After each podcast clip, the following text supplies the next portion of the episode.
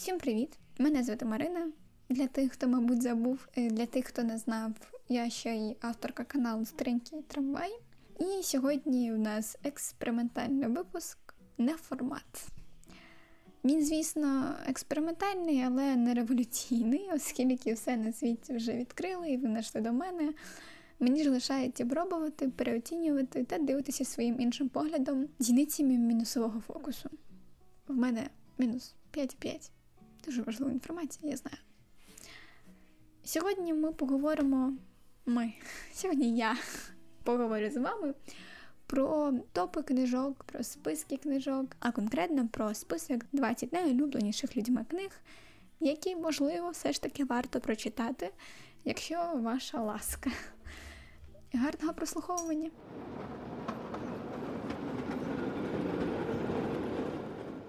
Зараз я знаходжусь під сильним враженням від читання циклу «Путівник галактику. Взагалі, читання це недоконана форма дієслова, адже я вже прочитала цю книгу, я вже прочитала весь цикл. Там взагалі історія, яка е, цей цикл звично вважати трилогією, яка складається з п'яти книг. Це Дуглас Адамс, в нього своя математика, не дивуйтесь. Автор помер, коли писав книгу про лосося сумнівів або лося сумнівів. Я, якщо чесно, не пам'ятаю. І от, наче цю книгу вважають прямим продовженням циклу про пригоди Дірка Джеплі. Проте сам автор казав, що ця книга могла б стати шостою книгою трилогії Путівник галактикою, другою трилогією в трилогії. Я читала путівник хаотично, що, як на мене, є єдино правильним варіантом читання цієї історії, зважаючи на антураж її створення. А саме я почала з другої частини. Ресторан кінець світу вона називалась. І що цікаво, я навіть не задавалася якимись питаннями, типу, а що тут взагалі відбувається, куди прямують герої, хто вони, чому землю знищено. Все все було нормально. Я, звісно, була в шоці від динаміки подій і феєрверку імен та характерів, що супроводжувало їх. Але для мене все було логічно. Хоча в цій книзі Лосіті приділяється не найперше місце взагалі в сюжеті. Прочитавши першу книгу, стало більш-менш зрозуміло, що там відбувається. Ну так, перші розділи два були зрозумілими, далі знову почалися якісь хаотичні події. Знову був стрибок в гіперпросторі, який розмазав мої потуги щось зрозуміти просто по стінці. Потім я прочитала третю книгу і все. Тобто я думала, що я закінчила трилогію. І що? Ще дві книги? Ні, дякую. Я не читалася про них дуже багато сумнівних відгуків. От вони були слабенькими для читачів, вони були якимись сирими, якщо так можна виразитися. Але цього місяця, через два роки, як я прочитала всю трилогію, саме трилогію з трьох книг, я вирішила взятися до четвертої п'ятої частини. Я прочитала їх тип, за чотири дні, мабуть. І це могло навіть вкластися в три дні, якби я навчилася в університеті. Взагалі б життя було б крутіше, якби навчилася в університеті. Про що я взагалі кажу? Я вражена. Справді, я от прочитала ці книги на одному диханні, я не відривалася від них. Я приємно вражена, а там мало лі. Чотири п'ята книги дійсно слабші, але вони мають такий повільний темп. Такий собі космічний корабель, який дрейфує безмежним простором якоїсь із реальностей. Це, до речі, відсилка на те, що там відбувається, може хтось читав і хтось це зрозумів. Е, проте кінець там дійсно сумний. Він логічний, але сумний. Я взагалі обожнюю цей концепт логічних фіналів, коли це і не хеппі-енд, і не сльозьма ридаєш, тому що ти, в принципі, усвідомлював, до чого все йде, так воно мало і закінчитися. На це ще були певні відсилки на самому початку історії. От. Але все одно сумнинка така проскальзує в серці. Знаєте, я так колись е, радила своїй подружці подивитися аніме Гурадлаган. Це моє улюблене аніме ще з дитинства.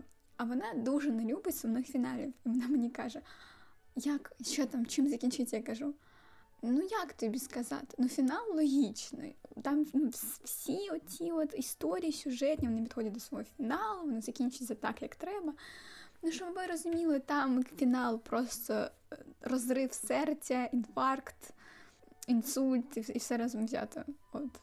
Ми, Мабуть, я не пам'ятаю, чим це все закінчилося саме наше спілкування з подругою. От, але вона була дуже ображена, так. А от в путівник галактику такого нема. Ні. Це це не сльози вижималка, але якось сумненько, тому що там ще великими буквами в кінці написано The End. А в описі до книги Дуглас Адамс декілька разів запримітив, що все, ребята, все. Продовження не буде. Не чекайте. А Цікаві факти про путівну галактику. Ви можете подумати, що це подкаст про взагалі буде про цю книгу, але ні. Я просто я не збираюся писати огляд на цю книжку для свого каналу про ті книжки, навіть так. Але я вважаю, що це все одно повинно залишитися в історії. Я, мабуть, залишу тайм-коди в описі, і ви можете просто це прогортати. Вчасно сказала, треба було на початку про це казати, ну добре. А, Так от, цікаві факти. Взагалі, «Поцінник галактику став культовим циклом. Так, про нього Radiohead пісню співали. Ну, взагалі, про все це, що відбувається, вони співали пісню про Марвіна, такого сумненького, депресивного робота. І я зараз її навіть знайду. Paranoid Android. От ця пісня, вона про Марвіна. Це Radiohead.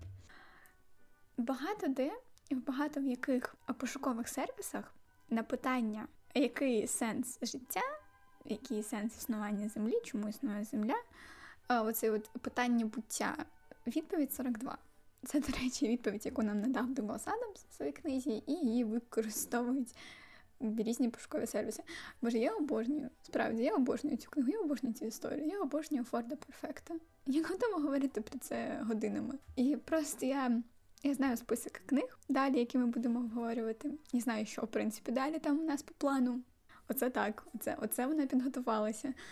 І, мабуть, що «Путівник галактику це та книга, де я можу реально побалакати, побазікати.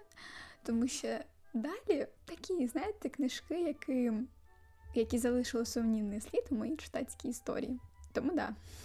Тому зараз я просто висловлю все, що все, що маю в своїй голові. Топ-100 книг, які повинен прочитати кожен в своєму житті. Топ-20 книг, які потрібно прочитати до 30 років. Топ-200 найкращих книг в світі за версією BBC. Топ-100 найкращих книг за версією New York Times. Що це було? А це анонс до мого подкасту. Ні.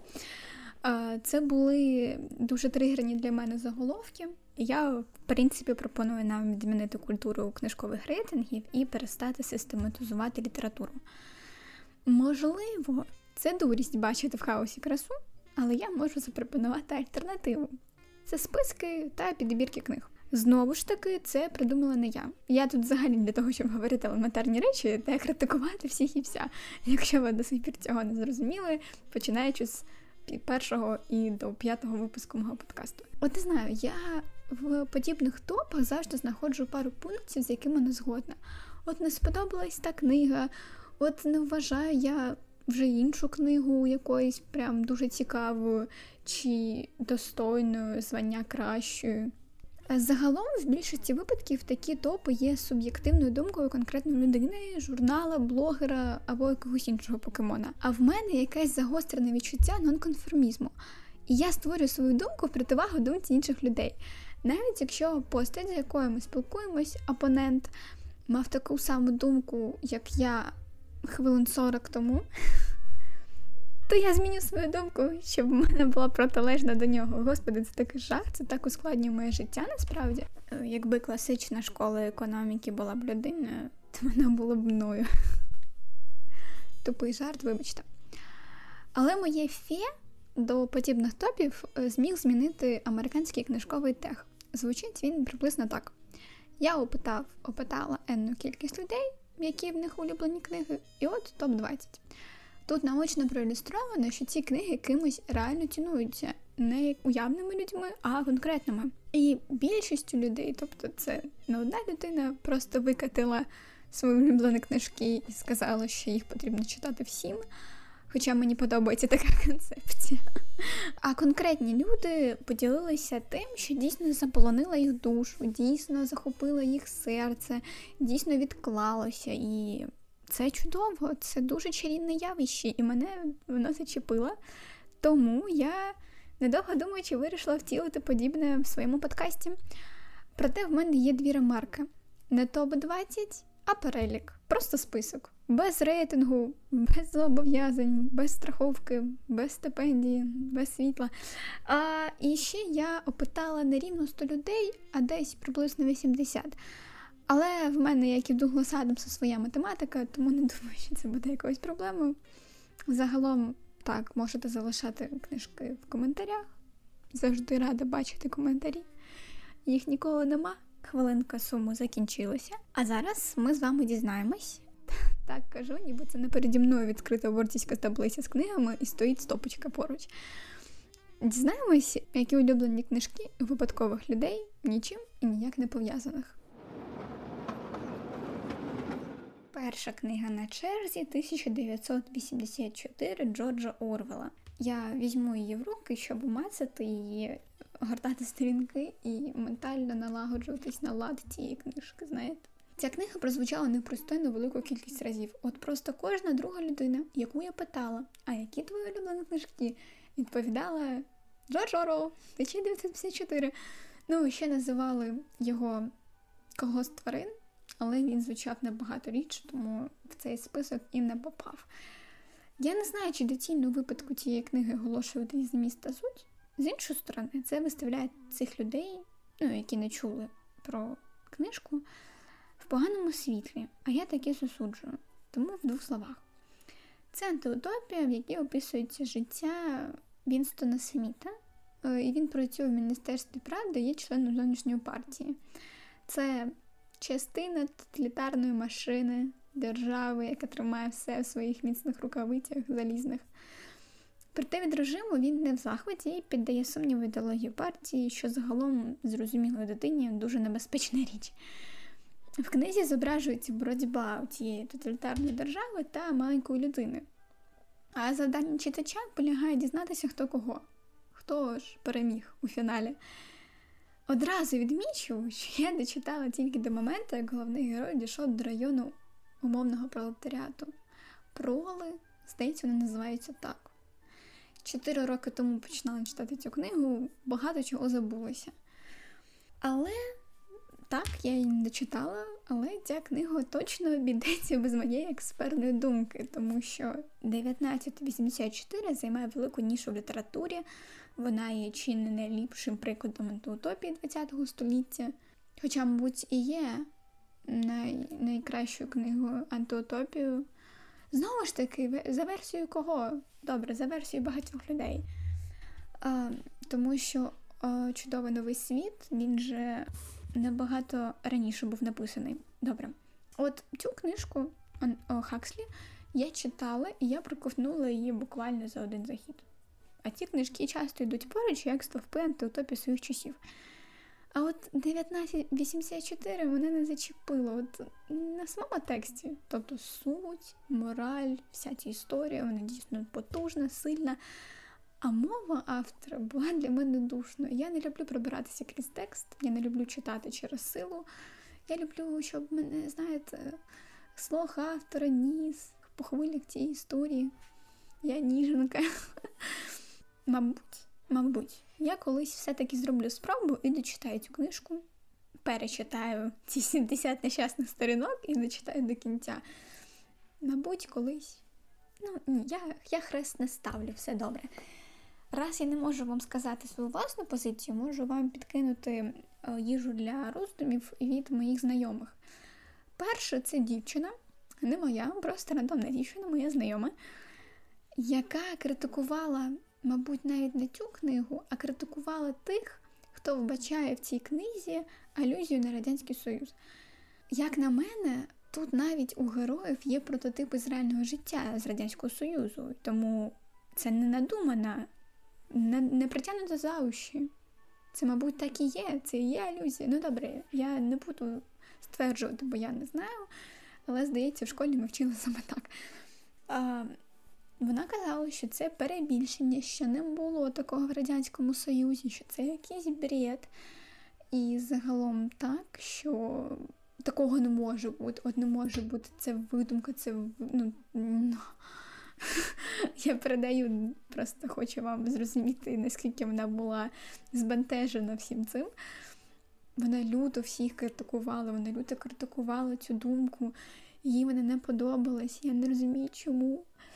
Мабуть, тому що в неї є зродичі росіяни, я не знаю, де вона зараз. Мабуть, в Рососісію і поїхала. Хай там кричить про те, що все це не є алюзії, все це вигадка. Я не знаю, чи заборонена ця книга в Росії. І якщо так, то це буде просто залізобетонний аргумент проти її позиції. А другий знайомий, який каже, що ця книга є алюзією на Америку, і що багато чого, що зображають цій книзі, є в Америці, ну, тобто відповідність. Е, Мабуть, і така позиція має право на життя, я не знаю. Знову ж таки, я не читала. Якщо ви дочитали цю книжку до кінця, або хоча б 70%, і зрозуміли весь сенс, всі пасхалки, всі відсилки, всі тонкощі, розкажіть, скажіть, поділіться, що ви вважаєте, чи є це алюзія на Радянський Союз, чи ні, чи можливо на Америку, чи можливо це просто хвора уява автора таке також можливо. Наступна книга на черзі це книга Гати Крісті і не залишили жодного. Я сподіваюся, що більшість з вас знають цю книгу саме під цією назвою. Але для тих, хто не знає, я повідомлю, що це книга «10 нігритят». Саме під цією назвою ця книга вийшла у світ в Лондоні з-під пера великого Гати Крісті. Проте вже в американських видавництвах назва змінилася через їхню власну ініціативу. І подібний флешмоб підтримало багато європейських країн, цивілізовані країни. Дяка українським видавництвам, що вони використовують саме цю назву і долучаються до всієї цієї спільноти адекватних людей, тому що в країнах пострадянського простору ця назва не використовується. Використовується перша, а саме 10 нігритят, і вони вважають якоюсь дурістю використовувати другу назву. Але про що взагалі можна говорити? Про що? Добре. Сюжет. Сюжет книги. Я також думаю, що більше знають сюжет цієї книги, як і в випадку з першої книги, але я вже я вже пояснювала свою позицію щодо цього. На солдатському острові опинилося десятеро незнайомців. Усі вони отримали єдиного листа із запрошенням на якесь дійство, запрошенням на саме на цей острів. Проте у жодного гостя не було розуміння, хто для чого їх запросив. Для гостей був накритий пишний стіл, посеред якого стояло рівно 10 порцелянових фігурок. Ви зрозуміли фігурки кого? З часом фігурки зникають одна за одною. Люди разом з цими фігурками також дуже швидко закінчуються. Це взагалі одна з моїх улюблених книг Вагати Крісті, як, мабуть, і більшості людей. Да. Ця книга це перша книга, яку я прочитала Вагати Крісті. І з цього почався мій шлях взагалі в детективах, в класичних англійських детективах.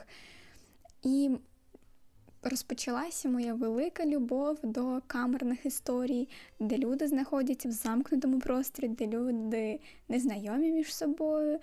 І в них є якась, у кожного є якась таємниця, їхні скелети такою міцною купою тісняться в шафах за їхніми спинами, і це дуже класно. Що ще в Агата Крісті таке є смерть на Нілі, вбивство у Східному експресі, на похоронах. Здається, я не знаю, мабуть, помиляюся. Але здається, так, ми всі були в будинку. А, трагедія в трьох актах, також камерна історія.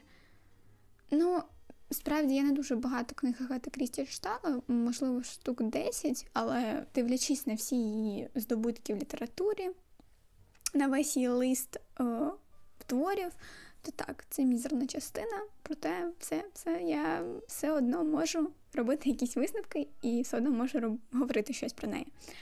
Е, Я, якщо вже говорити про і не залишила жодного, хоча про саме про неї ми повинні говорити, то вбивцю я не вгадала взагалі ні. Кінцівку я була шокована, так. І взагалі в дитинстві мене дуже налякала цей концепт віршика і таємничості, і доволі таких нестандартних вбивств. якщо так можна виразитися, тому що ця книга дійсно в якоїсь мірі жорстокіша, ніж всі інші книги Агати Крісті, ніж більшість книг Агати Крісті, тому що тут вбивства такі бувають і кроваві, і мучуються люди, а не вмирають швидко і безболісно. От. Тому що я читала десь, ми були, можливо, років 13, і тоді так дійсно мене в якоїсь, в якійсь мірі це налякало. Що я ще можу сказати про Гату Крісті, те, що 10 книг для мене вистачило, і в якийсь момент я перенаситилась цими історіями. Хоча це буває рідко. От в мене є подруга, і вона ну, таке враження, ніби вона читає тільки Агату Крісті. Вона залпом прочитала декілька книг в підряд, вона збирає їх досі, вона досі їх читає. А це також розпочалося десь років років 5-4 назад. Вона почала з і не залишила жодного, і далі там просто все все підряд пішло. Я знаю, що їй не сподобалося вбивство за абеткою, тому що там діє якийсь кілер, якийсь серійний маньяк, вбивця, а їй саме подобаються чіпляють камерні історії в Агати Крісті.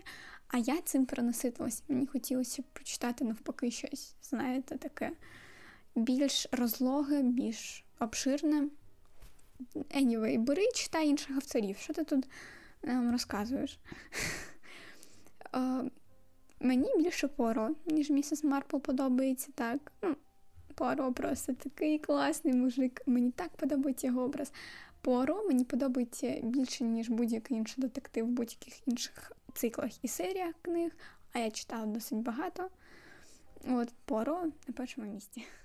А далі в нас, а далі в нас класика.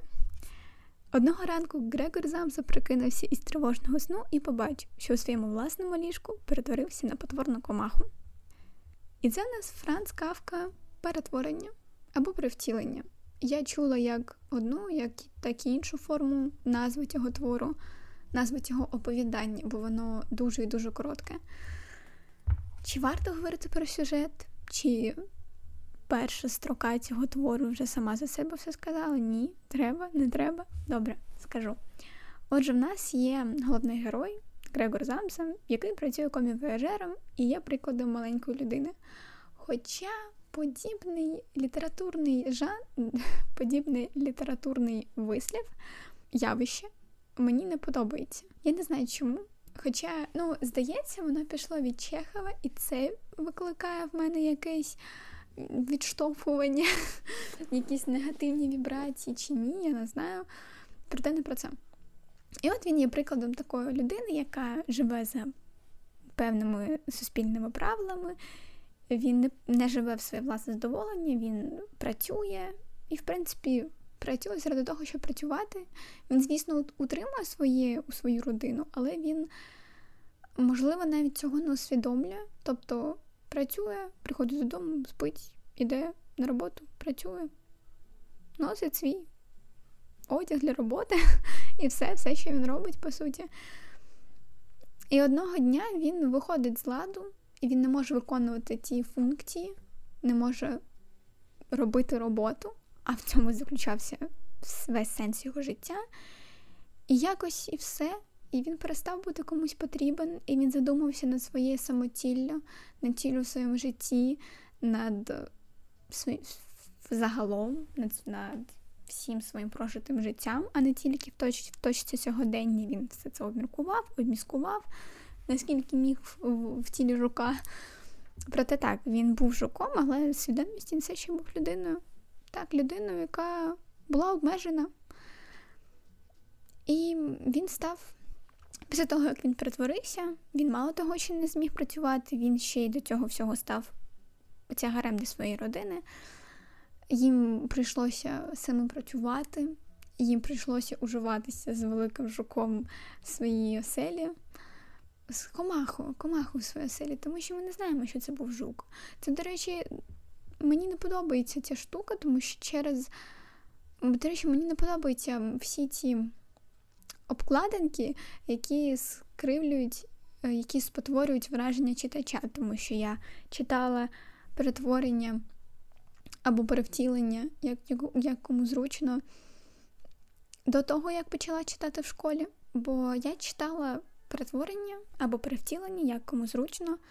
В книзі, де на обкладинці був типу щось щось типу таргана. От якийсь такий жучок. Жучок з панцирем, ніжками. Так, в творі описуються панцири ніжки, але не дається назва цій істоті. От воно просто є щось абстрактне, просто абстрактне, яке не схоже на людину максимально. Е, щось, що може ласити постійно. Так. І тоді я подумала, що це тарган. Ну, от на обкладинці тарган, значить, і в тексті тарган. І пофіг, що я не зустрічала цю назву. І в школі я дуже дивувалася, чому вчителька каже, що ні, це не тарган, це просто, типу, щось жук. Хоча це і не жук, це комаха. Так і треба казати. О, тому що тарган е, і жук вони тягнуть за собою ще якусь алюзію. Вони це слова, які наносять якийсь ще сенс, вони можуть викривлювати сенс сказаного, тому що ми знаємо стиль життя тарганів, ми знаємо стиль там жука рогача, навозника і інших жучків. От, А просто комаха передає безсилля цієї людини, передає незмогу їй щось робити, нездатність. Ми вчили цей твір в школі і вчили, так знаєте, по деталькам розібрали, просто по дрібничці, по буковці. Ми вчили, скільки було годин, коли прокинувся Грегор Замза, в чому була вдягнута жінка на картині, яка висіла над стелажем, чи над чим, чи над тумбою, чи над ліжком, щось таке. Куди спішив Грегор Замц? Наскільки він вже запізнювався на свою роботу? Коротше, такі деталі. Я не знаю, в чому сенс розбирати так цей твір. Здається, це була просто перевірка, наскільки уважно ми читаємо, але, як на мене, головне це зрозуміти суть. А суть тут зрозуміти нескладно. Мені подобається зацікавка насправді. Ще, що я ще читала в нього? Я читала в нього процес і все. Але в мене є збірка оповідань його. О, І що тут в нас в які оповідання? Вирок, перетворення і голодомайстер. Ось так от. Мені подобається, що в цього автора в його творах дуже витончено подається відчуття страху, відчуття тривоги, е, страх перед зовнішнім світом, страх перед вищим авторитетом, якась така безнадьога, знаєте, коли все дуже сумно, печально, похмуро. В нього настрій в книгах е, травневого вечора, коли сутінки вже так, типу, згустилися, коли силуети дуже нечіткі, тому що збирається гроза і все так замилюється навкруги. Але гроза так, так і не наступає, і ти сидиш такий в темряві вдома і чекаєш, чекаєш чогось страшного, а воно це не настає і не настає, але воно поруч, воно просто буквально дихає тобі в обличчя. Я, в принципі, обожнюю таку погоду, обожнюю такі природні явища, обожнюю кавку з його творами. Я так впевнено говорю, що обожнюю кавку, хоча читала дуже багато його творів, проте ці твори мене вразили, це головне. Перетворення я також ставлю 10 з 10. Не буду розписувати за що, я вже і так все головне сказала. І наступний твір в нас твір українського автора Івана Багряного, і це Тигролове.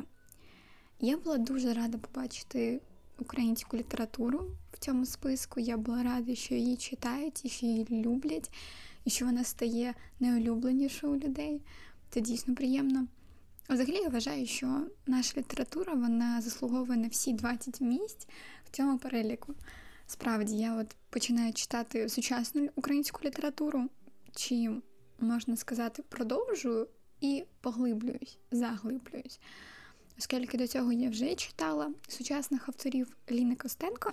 Якщо її можна вважати сучасною, Добре. Я читала Іларіона Павлюка, читала Ліну Костенку, її книги Записки самошедшого.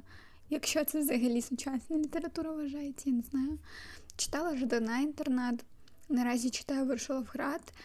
І всі книги сучасну українську літературу, яку які я прочитала, мені дуже сподобалися, мені дуже вони захопили. Хоча і щодо них є дуже багато сумнівних відгуків. Можливо, якось варто записати подкаст саме про сучасну українську літературу, аби відкрити людям цей світ, двері у цей світ, казковий, неймовірний, чарівний світ. Отак от.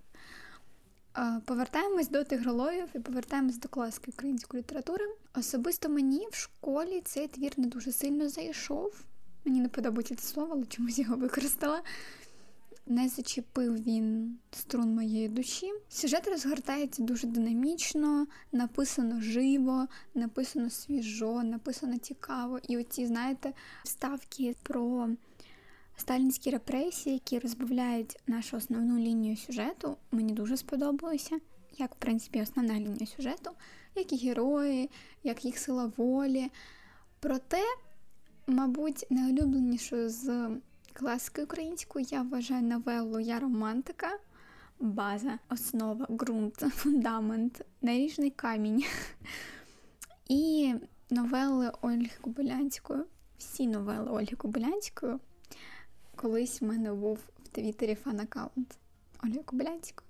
Я його вела. Я була така щаслива. Це був 9 клас чи 10, мабуть, 10. Так. Проти Гроловів. Розповідається нам історія Григорія Многогрішного. А буквально в перших рядках він вискакує з потяга. І ми такі, що? Чувак? Серйозно? А він тікає з потяга, який везе його на кінечну, до Гулагу. Він арештант. І його покарання звучить як 25 років відбування у Гулазі. Григорій Многогрішний, людина з сильним та міцним духом, це той тип людей, яких неможливо скорити. І у службовця НКВС Медведина це так і не вийшло зробити. Григорію вдається втекти, він блукає у тайзі, а згодом рятує дівчину від ведмедиці. Здається, так. Рятує від зорі. А потім вони вдвох відправляються на далеку-далеку планету. Там вони зустрічають Форта Перфекта. Вибачте, будь ласка, мені. Це тільки що альтернативна версія путівника по галактиці. Так він рятує цю дівчину і приєднується до її сім'ї сім'ї українського роду, до речі. Мені дуже сподобалася взаємодія героїв в цих моментах. Мені дуже сподобалася взагалі їхня сім'я і самобутність їхніх традицій. Згодом він закохується в Наталку. А що було далі? Дізнаєтеся самі. Його ж весь цей час, до речі, розшукують. Ви не думаєте, що він там блукав у лісі, там почав жити в мисливському будиночку, і в нього все було круто. Ні. Е, в нас розгортається боротьба людини проти зла. Одвічне питання, одвічна проблема, одвічна тема. Але тут вона розгортається на доволі близьких для нас поняттях, на доволі зрозумілих для українців поняттях.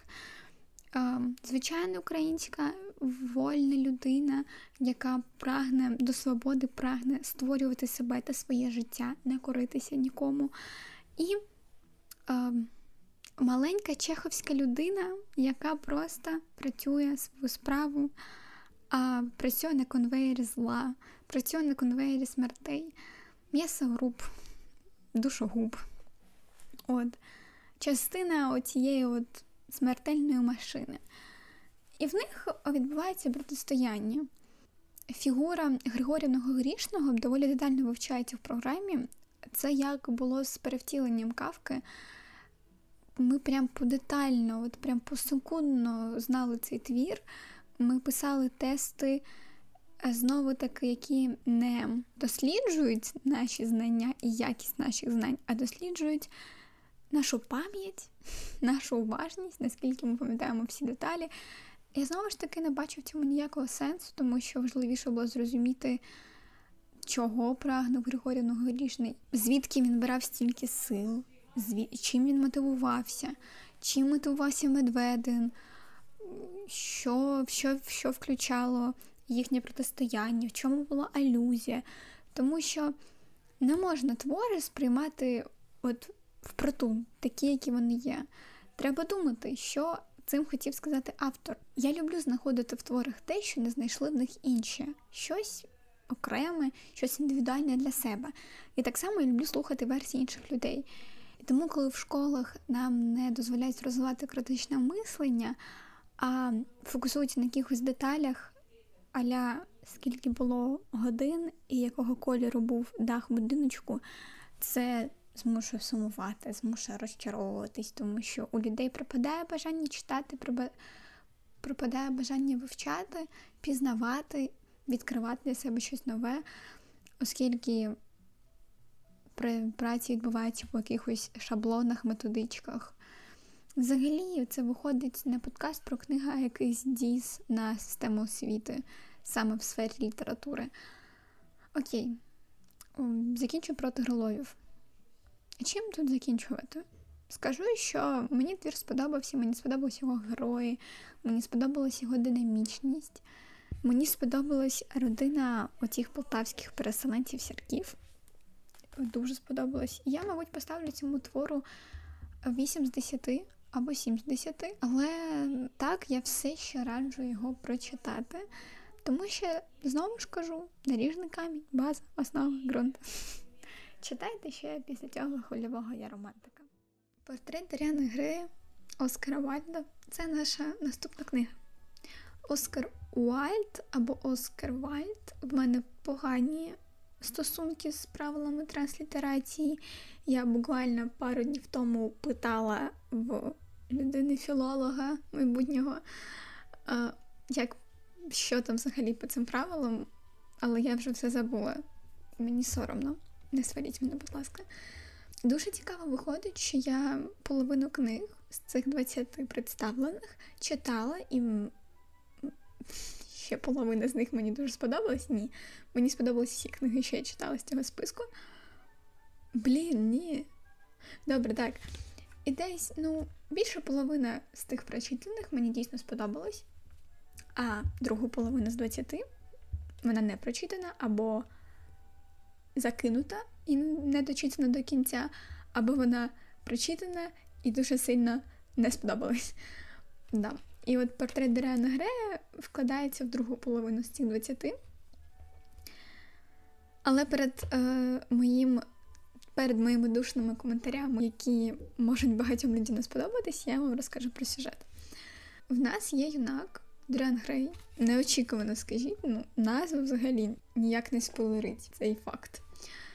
І він неймовірно красивий юнак. Його вроду дуже важко описати словами, його вроду важко описати пензлями, важко описати нотами, тобто він прям мистецтва. Проте Безіл, художник, він спробував все ж таки втілити на папері красу цього юнака, і можна сказати, що в нього майже вийшло. Так от тепер Доріан Грей має дві речі: свою красу і портрет себе. І згодом до цих двох речей додається ще третя. І додається вона під впливом дуже ексцентричної особистості, про яку ми згадаємо трошки пізніше. А ця третя річ це дуже сильне, тривожне бажання лишитися молодим, лишити з собою свою вроду, лишити з собою свою молодість. І за це, за цю таку от забаганку, він віддав дуже важливу річ, як вважає автор, це душу. Але я не вважаю, що душа Дрена Грея така цінна. Е, вважаю, ну, дивлячись на те, яка вона. Тому що я вчуся на економічному факультеті, і є така річ, як собівартість. І е, теорія корисності, теорія цінності речей. І от, судячи з цієї теорії, душа Дрена Грея нічого не була варта. Ніц не варта навіть е, мідного гроша. Вибачте повертаємось до сюжету. Так от тепер, після того, як він продав свою душу, портрет, написаний Безілом, бере на себе всі вади і грехи свого власника. Тобто життя залишає свій слід не на прекрасному личку Даріана, а на акварелі, олії. Я не знаю, чи малювався портрет, я не пам'ятаю. Можливо, можливо, я знала. І цей твір він примушує замислитись як над життям взагалі, е, так і над життям окремої людини. Саме Дерана Грея, саме Лорда Генрі, саме Безіла і е, Сибіла Вейн. Проте, що ж мені не сподобалося так, чому я вставляла стільки негативних коментарів? Мені не сподобалась Тягамотіна, мені, мені не сподобалась духота. І це говорю навіть не про текст, не про стиль автора, тому що я плила від того, наскільки красиво пише Оскар Вальд.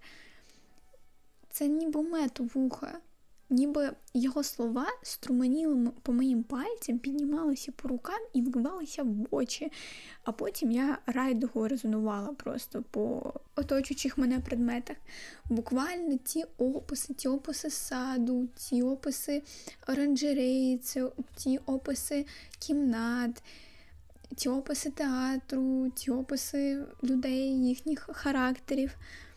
Все було настільки глибоко, все було дійсно так пронизливо, і від того я страждала, тому що персонажі дійсно об'ємні, до них ніби можна доторкнутися, доторкнутися і відчути, наскільки, наскільки вони огидні навіть крізь пальці. Для цього не треба було слухати їх думки і читати їхні прямі мови.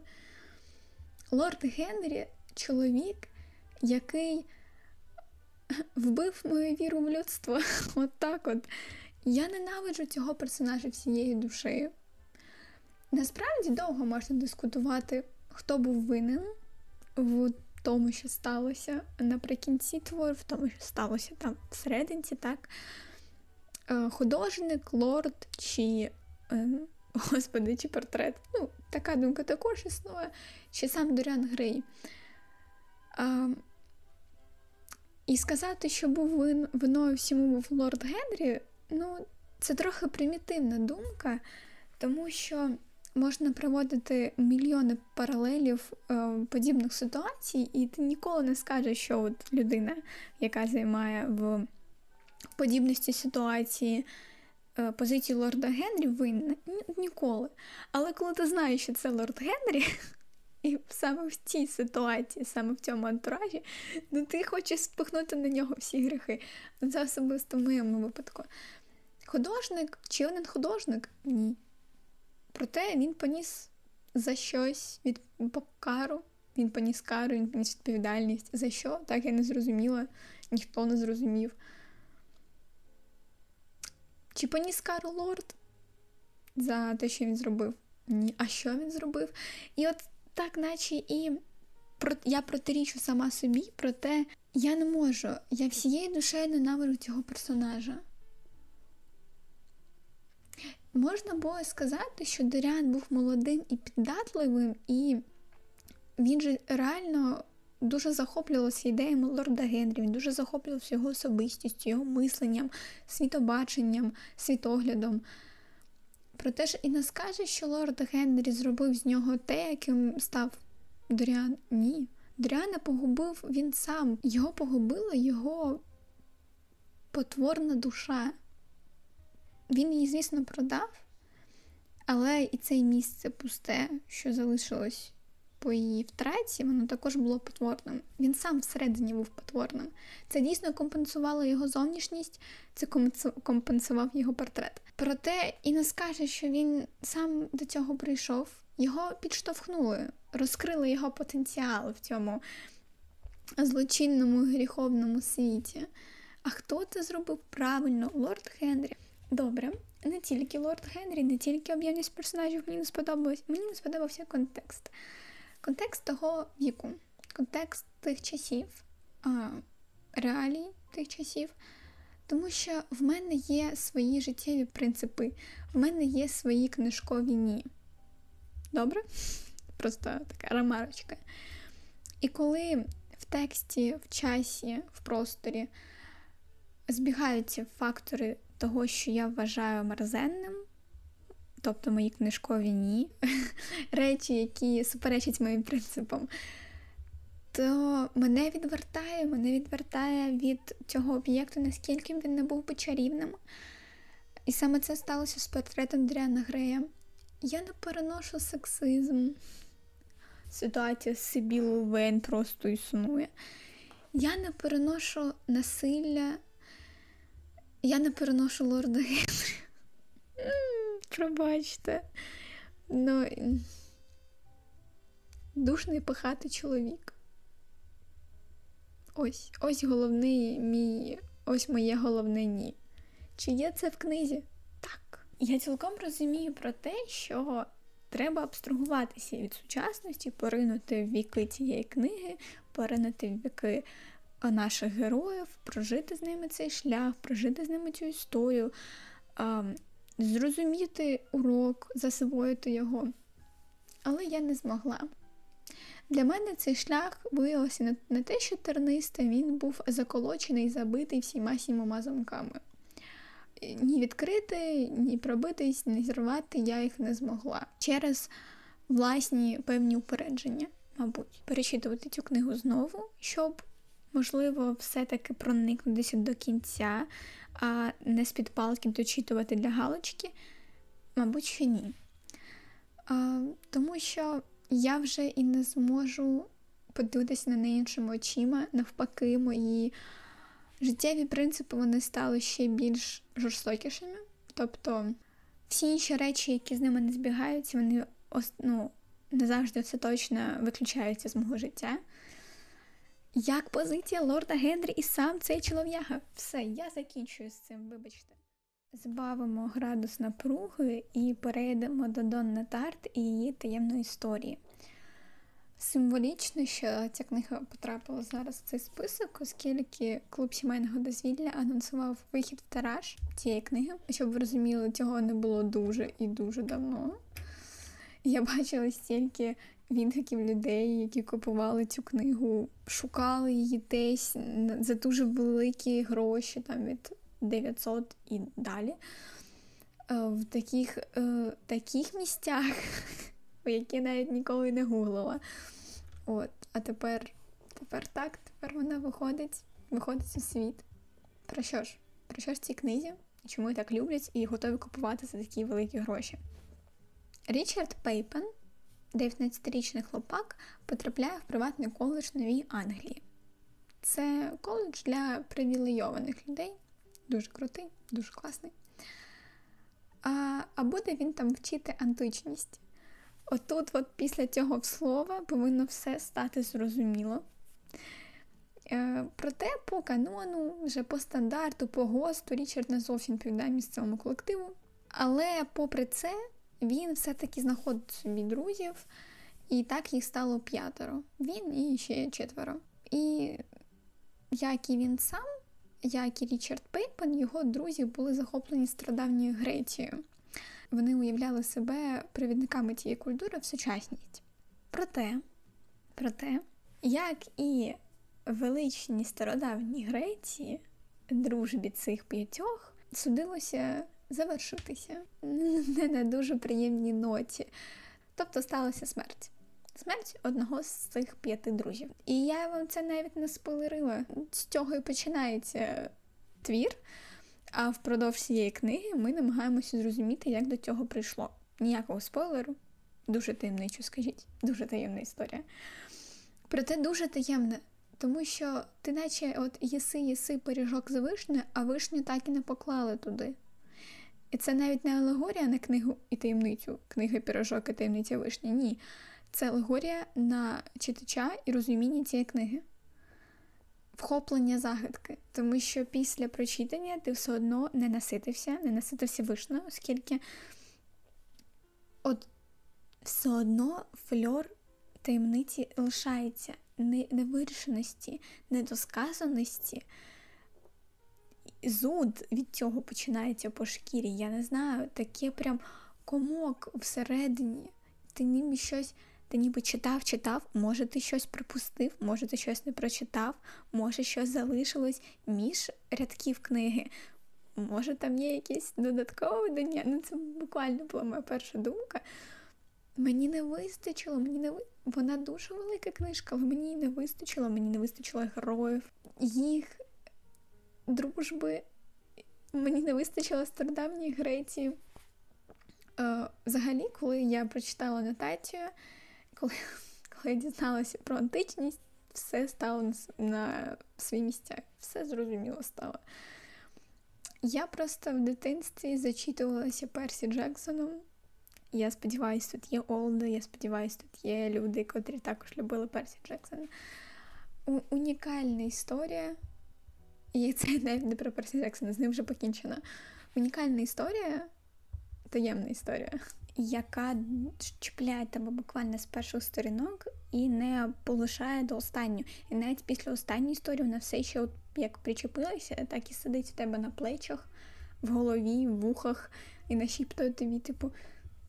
Ти щось пропустив, ти все одно не дізнався всього повністю. Вона огортає тебе оцим оролом таємниці.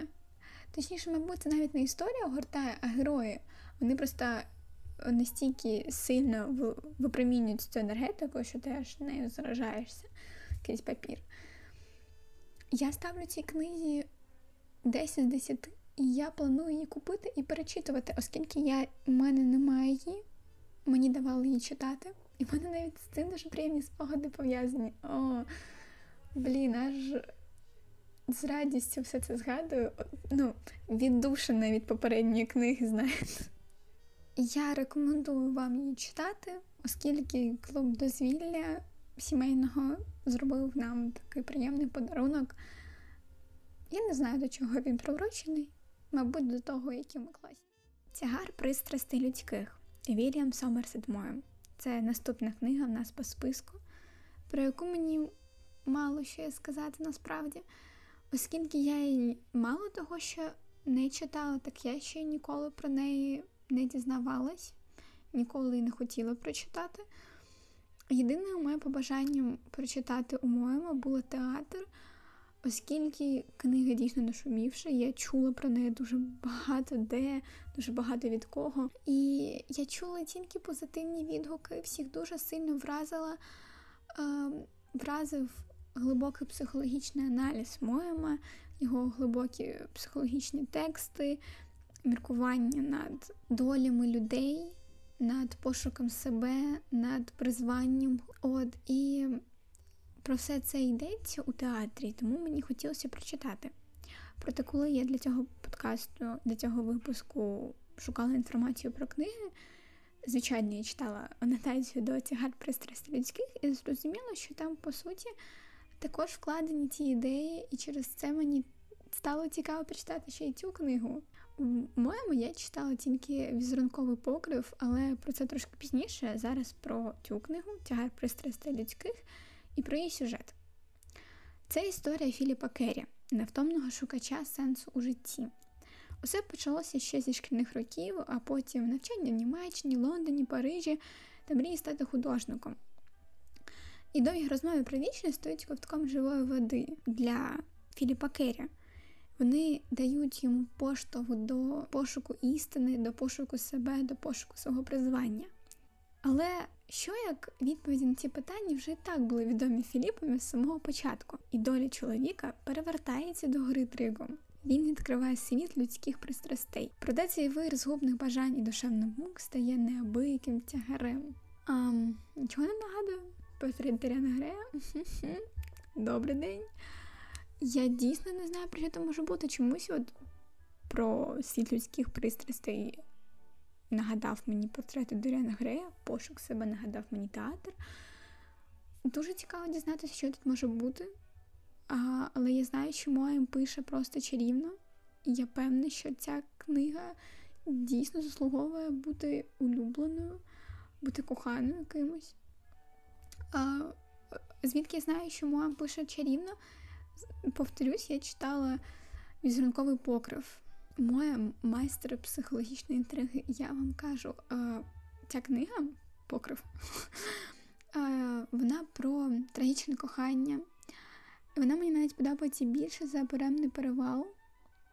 Щоб ви розуміли, беремний перевал мені не подобається взагалі. Оце я порівняла. Події розгортають в маленькому містечку в Китаї, куди приїжджає спасатися від епідемії холери молодий біолог зі своєю дружиною молодий лікар, біолог зі своєю дружиною. Тим часом е, в тому ж містечку живе Кіті Фейн, дівчина, яка насильно була одружена з чоловіком, якого не кохала.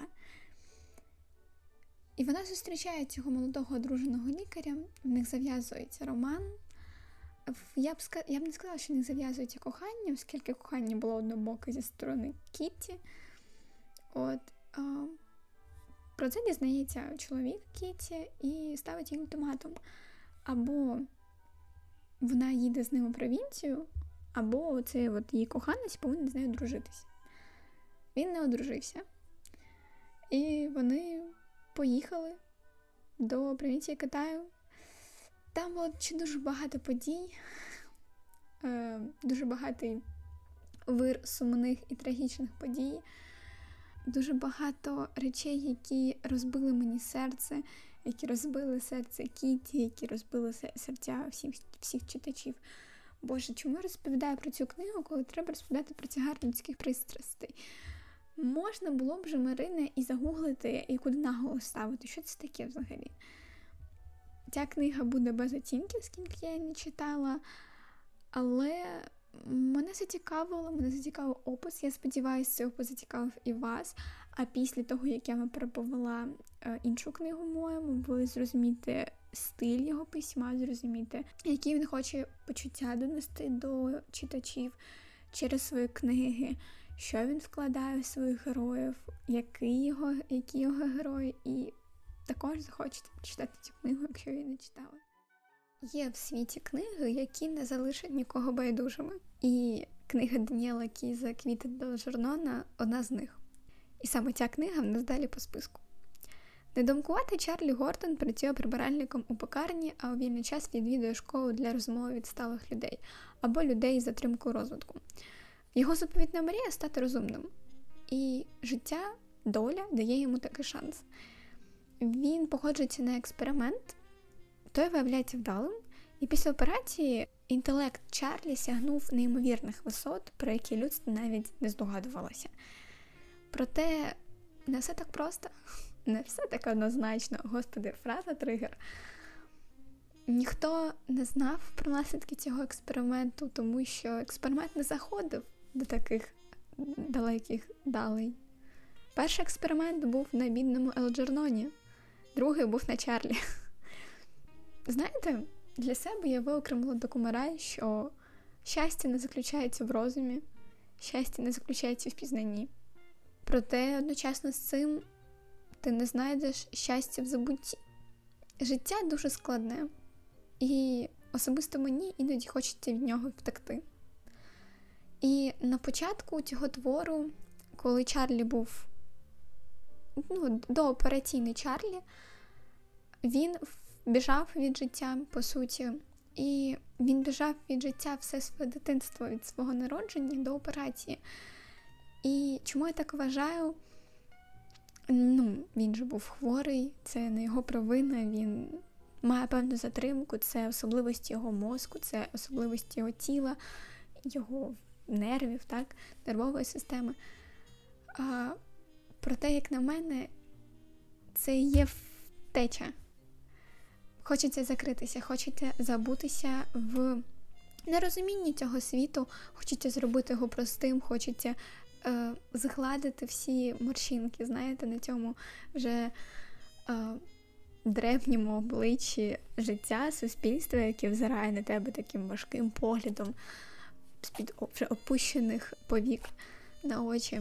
І він не схлажував ті морщини, він хотів хотів дивитися на це суспільство як на мале дитятко в люльці. Я його розумію, я хочу так само. Проте до операції він робив це не, ну, неосвідомлено, а потім все ж таки зробив вибір. Він захотів до цього повернутися. І знаєте, Чарлі, коли досяг свого е, все піку в своєму рості інтелекту, то цей Чарлі став мене дуже бісити. Я не знаю, в чому криється причина. І це ну, це точно не заздрість, оскільки я тільки що приказала, що навпаки пізнання для мене страшна річ. Я боюся цього. А може, це певним чином моє загострене відчуття несправедливості, оскільки Чарлі все давалося просто, він не приклад до цього ніяких зусиль, він вже використовував дані йому можливості. Тобто студенти, так, молодь або вже ну, похилих вчених ми не беремо до розгляду, бо то такі також сумнівні люди. А, Люди, які віддали життя для вивчення якоїсь певної сфери, вони здавалися для Чарлі якимись недомками. Ось він думав, що можна розвиватися у всіх сферах. Проте ну, всіх було втрачання головний мозок. Їм от як з дитинства дані певні навички, певні обмеження. Вони розвиваються в межах цих обмежень, проте вони своїми силами руйнують кордони, вони збільшують себе, вони збільшують і е, вони збільшують себе за рахунок свого вкладу в розвиток суспільства. Вони збільшують себе і збільшують інших. Чарлі такого не робив. Чарлі збільшили. Я зараз використовую термін збільшили, я поясню чому. Чарлі збільшили е, і народним втручаннм, тобто ззовні це процес неприродній. Зсередини він розвивався, коли вчився у школі. Е, також що значить збільшитись? Це значить, це і є моїм синонімом до слова розвиватись, до слова навчатись. Тому що всі ми маленькі діти, і ми збільшуємось у розмірах, психологічно ми залишаємося дітьми. Боже, які філософські зараз з мене пруть думки. Я... Вони закінчаться на наступній книзі, повірте, трошки потерпіти залишилось. Так от, Чарлі, який неприроднім шляхом збільшився і критикував тих, хто збільшувався все життя через через боротьбу, через боротьбу з даними від природи обмеженнями, мене бісив. Такий Чарлі мене бісив і дуже сильно. А, Хоча Чарлі недоумок, ну, недумкувати Чарлі, бісив багатьох, як я чула по відгукам, але мене взагалі це не торкало, тому що він такий, він такий від природи, і в цьому немає чого поганого. Він не робив нікому зла. Він він був малечою, він був малечою і фізично, і психологічно. Він не збільшувався, він робив кроки для цього, але йому це не давалося, оскільки його обмеження були сильнішими, ніж в інших людей. Проте духовно він був сильнішим за інших. Боже, цей твір такий проникливий, такий людяний. Там настільки, там не настільки про науку і про її технічні прогреси, там більше про людей, там більше про людей і їхнє збільшення, збільшення особистості. Свій час ця книга розбила мені серце. Мабуть, якщо я буду перечитувати, вона буде розбивати його знову і знову. І через це я її обожнюю. Цим вона мені і люба. Можу ще поговорити з вами про любовну лінію в цьому творі.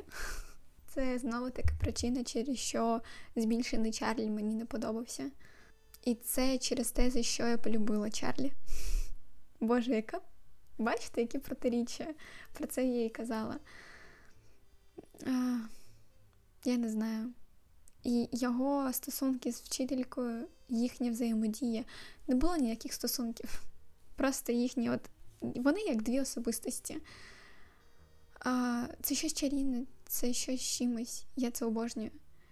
Я обожнюю танцівницю всією душею. Вона просто прекрасна особа, і чимось я порівнюю себе з нею, і я знаходжу певні спільні риси. Кінець цієї книги про нього також можна говорити дуже довго. Елджернон також дуже неймовірно класний персонаж. Тут прописані всі, навіть миші. Ви розумієте це? Зловила певну сумнинку, розповідаючи про цю книгу. Не зважайте на мій термін збільшення, це авторський підхід. Я використовую мову дуже неправильно.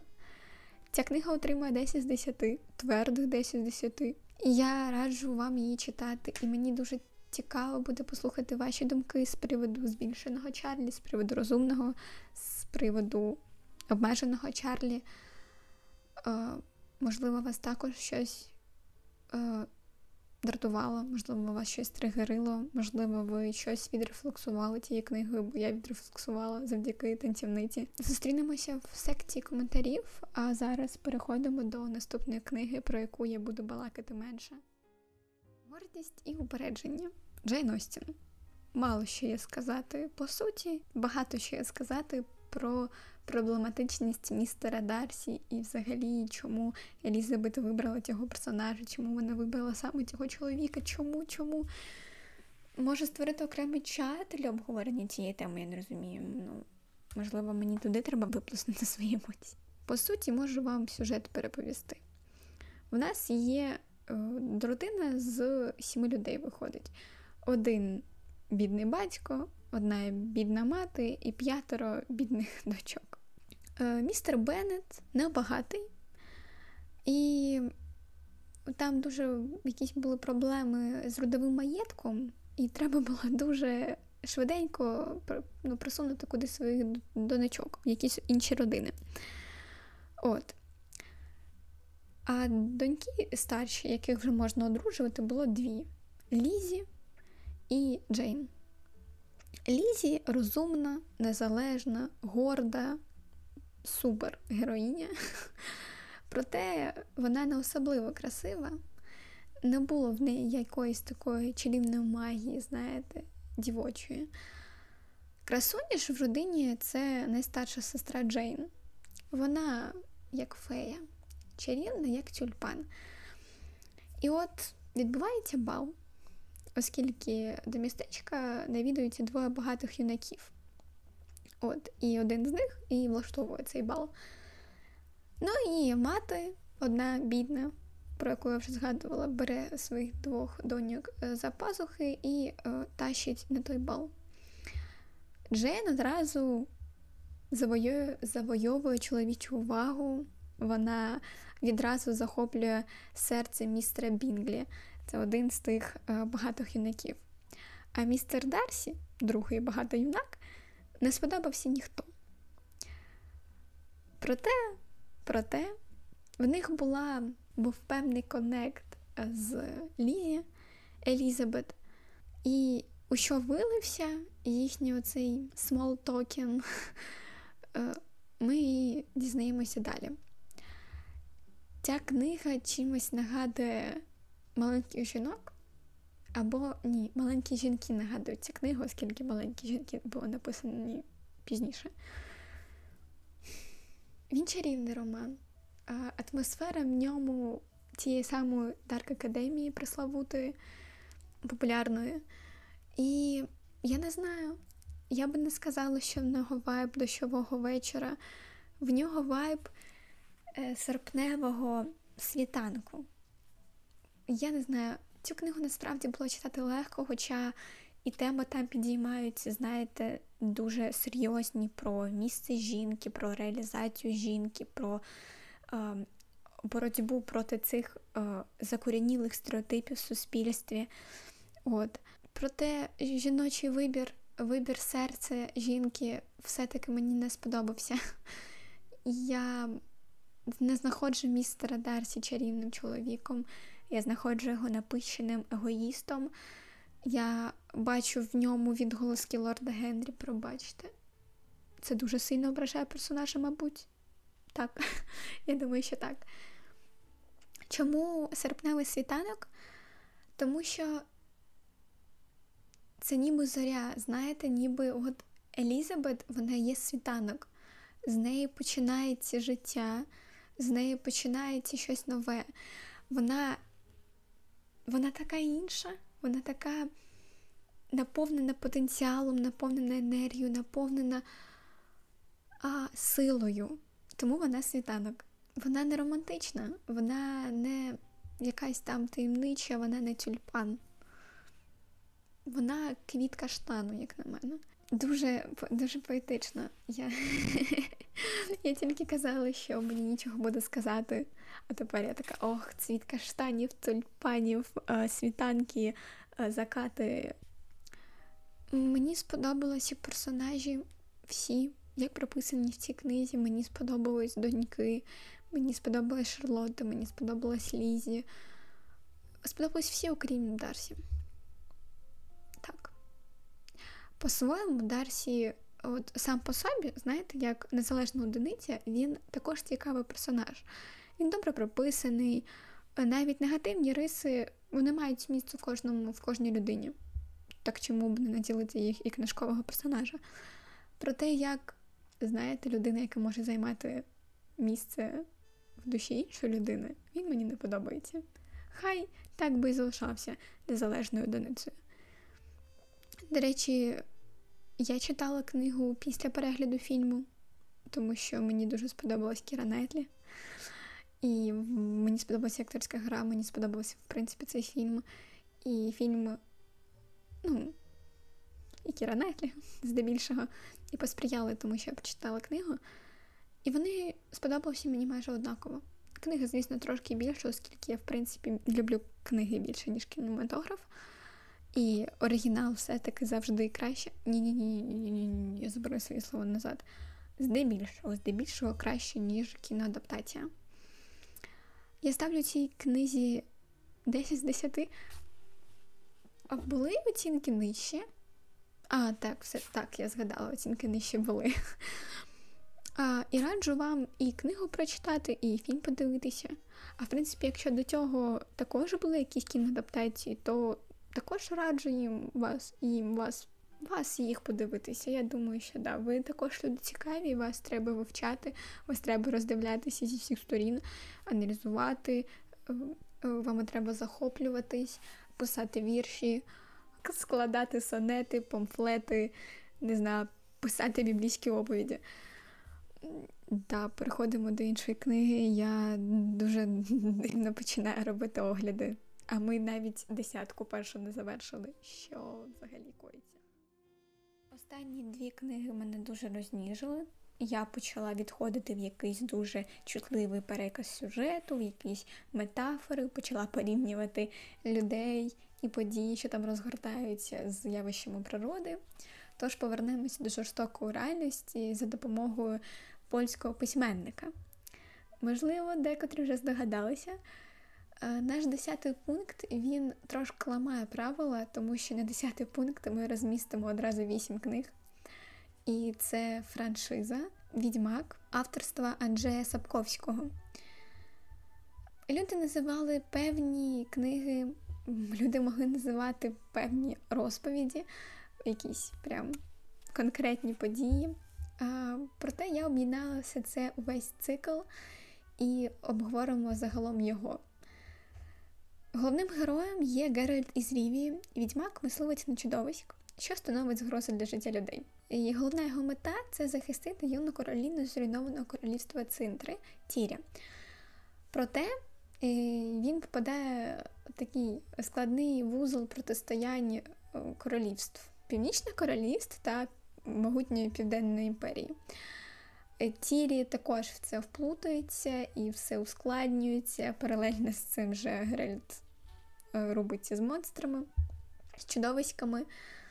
Е, важко писати сюжет одночасно всіх восьми книг, проте це от основний антураж, у якому відбуваються всі пригоди відьмака, всі пригоди Геральда. Я не читала весь цикл, я читала перші твори. І проте я дуже-дуже і дуже хочу прочитати весь цикл, всі вісім книг, щоб там не казали про останню книгу, як би там не казали, що її злили, мені не важливо, мені важливий антураж. А антураж там знаєте який? Це постмодерністське фентезі, тобто тут нема. Це не як володар перснів. Тобто тут також є цей от е, привідний мотив дороги, шляху персонажа, проте тут він немає чітко розділено на добро і зло. В нас є дуже реалістичний, ем, дуже реалістичний світ.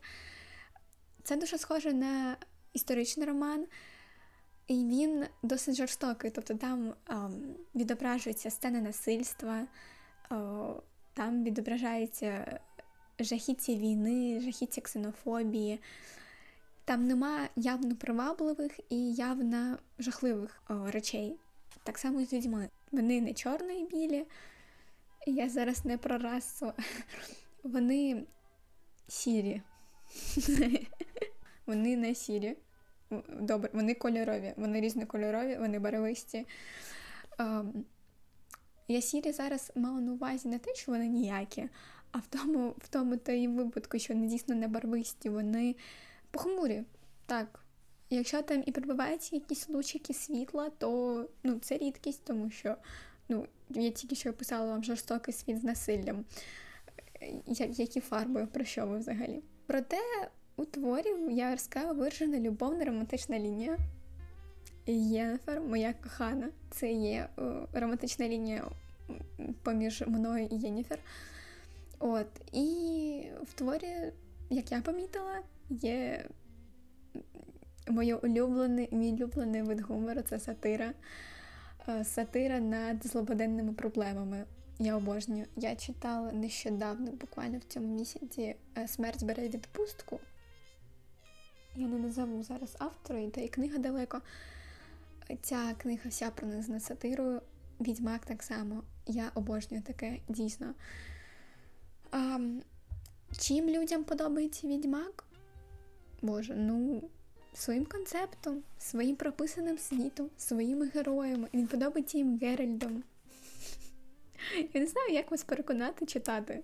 Мене переконати не треба, я хочу дочитати. От я І це, можливо, зараз окремі слова для моєї подруги. Вона почала грати в відьмака, вона купила собі книжки, але чомусь вона їх не читає. Так, читай, читай, любі, читай. І ви читайте.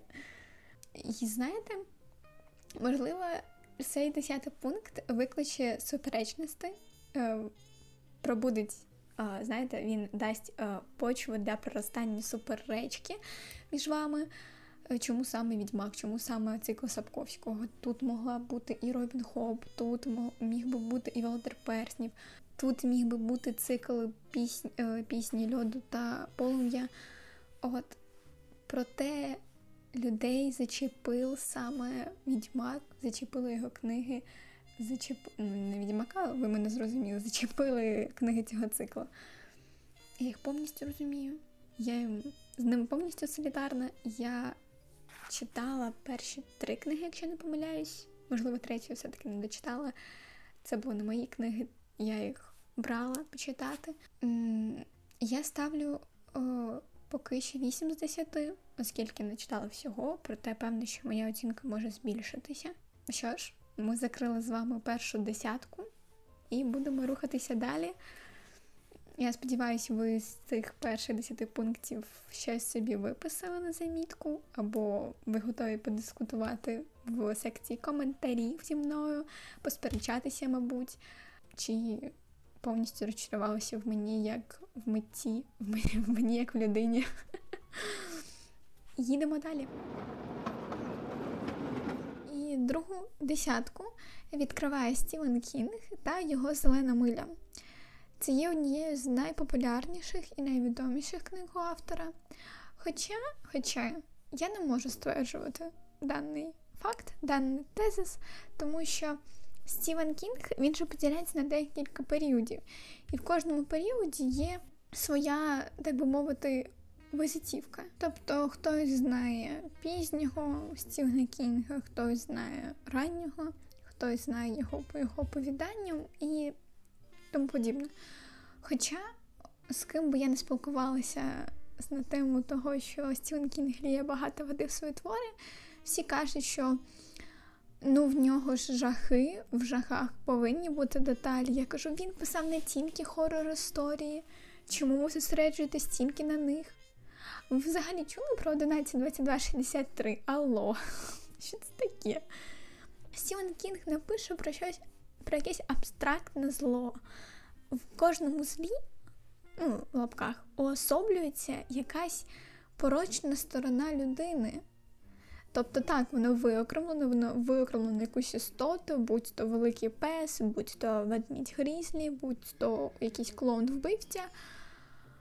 В них закладені людські емоції, людські почуття, людські пороки, людські гріхи. Аналізувати і дискутувати про Кінга можна дуже довго і дуже багато. В нього бібліографія дуже велика. Він писав не тільки жахи, антиутопії він писав, він писав оповідання, Я хотіла навести приклад е, ще інших жанрів, а мені чомусь на думку спали мізері. Ну от мізері реально хорор. От прям нормально так. Я згодна, що книжки Стівена Кінга доволі жорстокі, доволі кроваві. А, згадала, теча Шушенка, та ж сама зелена миля. Це про людські відносини, про людські емоції, людські почуття. Тому в його книгах дійсно має місце жорстокість, тому що жорстокість йде поруч з нами, вона є невід'ємною частиною нас, так як і світлі емоції, світлі почуття. Романтичні лінії в книгах Стівена Кінга це те, за що я обожнюю Стівена Кінга, це те, за що я його люблю. Я так закохалася в романтичну лінію в 11.22.63, я б так бачила в тій парі себе і свої стосунки. Так, все, ні, ми закінчуємо з цим. Я потім ще в кінці додам трошки про все ж таки про той тезис, що Стівен Кінг багато є води в свої твори, але наразі ми повинні говорити про зелену милю. Мене трошки понесло. Мабуть, так відіграє той факт, що в цей список не попала та та сама для мене книга, та от та сама, та сама з тих всіх прочитаних. Проте зелену милю я також люблю. І розповідь в ній ведеться від обличчя Пола Ешкопа, колишнього наглядача федеральної в'язниці штату Луїзіана. Чому не штату Мен цікаво? Вам також цікаво? Е, ця в'язниця називається Холодна Гора. Проте на момент розповіді він знаходиться в будинку для літніх людей в літньому будиночку. Чому на осінньому? Які тупі каламбури. А, і розказує він про події, які відбулися 50 років тому, сталося на його очах і за його, так скажімо, ініціативи, його руками діло робилося. А було, значить, діло так. До блоку є. Це блок, в якому утримували злочинців, ну, яких життя в один кінець. Тобто їм судилося померти від смертної кари. Так в цей от блок є, е, привели Джона Кофрі. А засуджений він був за зґвалтування та вбивство двох сестер-близнючок. Проте Пол, оповідач, він ну, не, от, не усвідомлює того, що така от людина, це незграбний велетень, який дуже схожий на таку сумирну дитину, може бути вбивцем, може бути гвалтівником, може бути монстром. І тому він думає, що сталася все ж таки якась помилка. Не все так однозначно, як би ця фраза погано не звучала. Ну і він починає думати, як би розібратися в цій ситуації, як би допомогти е, Джону Кофрі, Джону Кофі, вибачте, там нема букви Р. Як би допомогти Джону, як би його визволити. А спитаєте ви, до чого тут зелена миля, то зелена миля це останній шлях, що приходить засуджений до місця страти. Ну, така от а, цікава назва для цього явища. Досить таки, вона там пояснюється. Цим мені Стівен Кінг і подобається. Там пояснюється усе, кожна деталь. Він не ліє воду в свої твори. Все має своє місце. Кожна літера стоїть на своєму місці, кожне слово в реченні стоїть на своєму місці, а речення стоїть в тексті, в новелі, в романі в його книги занурюєшся, в його книги занурюєшся, в його історію занурюєшся. Тобто ти прям проживаєш це все, ти проживаєш емоції, оскільки вони так віртуозно прописані, що ти не сприймаєш це як за тест. Текст, ти не сприймаєш це як за розповідь, написану на папері. Ти сприймаєш це як за частину свого життя, як за власні спогади. Я я обожнюю. Чому на Стівена Кінга кажуть, що він є воду? Він не описує щось непотрібне. Це все для того, щоб ви змогли відчути, прожити це. Жадан пише так само. Я читаю, вирушила в град, я не можу відірватися, тому що там там прописана природа, там прописаний вид, на який дивиться персонаж. І ти дивишся очима цього ж персонажа на цей же вид. Це життєво мені необхідно. Хоча все ж, ну, типу, про смаки не сперечаються, хоча я сперечаюсь про все, я вже казала, я нонконформіст. І для мене важливо деталізація в книгах. Проте вона повинна бути в такому стилі, який дійсно мене зачепить, оскільки я ще й душноту не люблю. Я ж кажу, я тут протиріччя на протиріччя. Проте це не значить, що мені не подобаються книги, які написані простою мовою, які е, написані в стилі мінімалізму, які виключають непотрібні описи та деталі. Це також мені подобається. Я взагалі все люблю, я світ цей люблю. Ну, з певними там умовностями, з певними там доповненнями до цього тезису. Ок. Весь цей час я говорила, дуже багато говорила не по темі, проте цим я просто компенсувала те, наскільки мені мало буде сказати про наступну книгу. Але зараз ще трішечки про зелену милю. Зелена миля вирвала моє серце, як дуже багато книг, до речі, в цьому списку, як і дуже багато книг Стівена Кінга, майже кожна друга. Зелена миля це книга не лише про в'язницю та в'язнів. Так, це антураж цієї історії, але тут не зовсім про це. Там про расизм, про несправедливість, про неминучість смерті, там про любов, там про дружбу, там про довіру, там про волю, там про міцний дух. І коли ти читаєш е, цей роман, ну, тебе переповнює дуже багато почуттів, дуже багато протиріч, від ненависті до щирого захоплення. І коли я читала цю книгу, я зрозуміла тільки одне: те, що життя швидко плине, швидко минає мить, і його вже нема.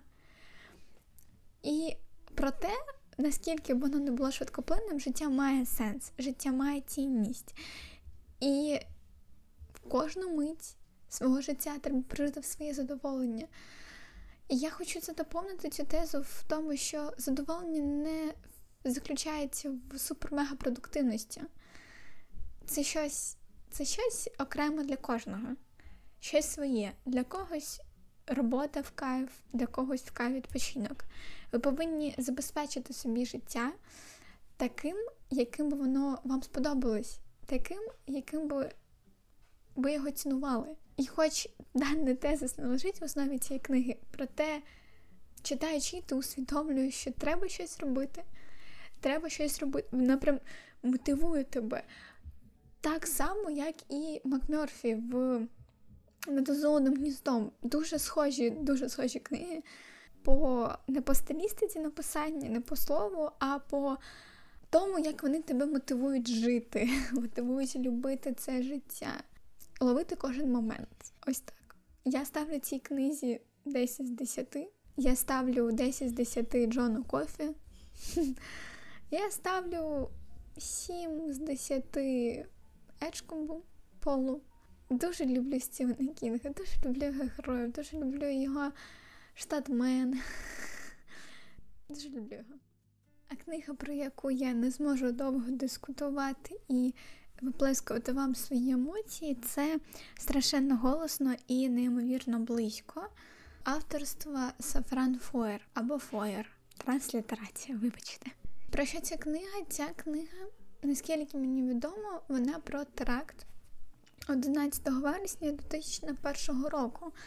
Це була башні близнюки. О, я згадала, мені мені буде що сказати. Знову ж таки, не по темі, проте, проте все одно хронометраж. Дев'ятирічний Оскар Шел має важливе і надзвичайно секретне завдання, яке охоплює всі п'ять округів Нью-Йорка. Його мета знайти замок, до якого підходить загадковий ключ із комірчини Оскарового батька, який загинув під час теракту 11 вересня 2001 року. Колись він у Каморі, здається, знайшов ключа та приписку з прізвищем Блек. І хлопчик починає а, методично обходити всіх жителів Нью-Йорка з цим прізвищем і зустрічати людей, цікавитися їхньою історією відкривати для себе багато нового, багато деталей, які іноді бувають зворушливими, іноді бувають моторошними, іноді вони бувають жорстокими, іноді бувають дуже чутливими і радісними. І виходить, що ця книга вона про людей, про їхні власні і великі трагедії, про їхні власні маленькі та суспільно великі трагедії, про те, як люди їх переживають, про те, як плине життя про те, як люди живуть. І наскільки я чула по відгукам, цю книгу потрібно читати повільно, вчитуватися, повинно, ви повинні бачити щось крізь цю книгу, ви повинні бачити людей, які стоять за своїми власними історіями. І знаєте, я дізналася про цю книгу дуже-дуже давно, мабуть, року так до 2017-16. І мені дуже закортіло її прочитати, проте тоді цієї книги, ця книга не видавалася, мабуть, е, чи її не було просто в книжковому магазині в моєму місті. Я я так її не прочитала, і я не прочитала її досі, а тепер я не читаю її, тому що я боюся. В мене з віком е, з'явилися такі книжки, які я боюся читати, не тому що це хорор, це трилер, це якісь жахи. Ні тому що вони надто чутливі, надто зворушливі, вони можуть розбити мені серце. Розумієте, його вже розбивала дуже багато разів. І я ну, почала так до нього ставитися, знаєте, ну, трошки з обережністю. І пам'ятаю саме про теракт 11 вересня я читала книгу, коли Бог був кроликом, і Боже, вона такий слід на мені залишила. І, і там, знаєте, це оповідь героя від її дитинства, героїні в даному випадку, від її дитинства до моменту кінця розповіді. Це не обов'язкова старість, це не обов'язкова смерть, просто якась конкретна точка, до якого героїня або герой доросли, в даному випадку героїня. І у тієї героїні загинув неправильний термін. По факту, так, там загинув її брат.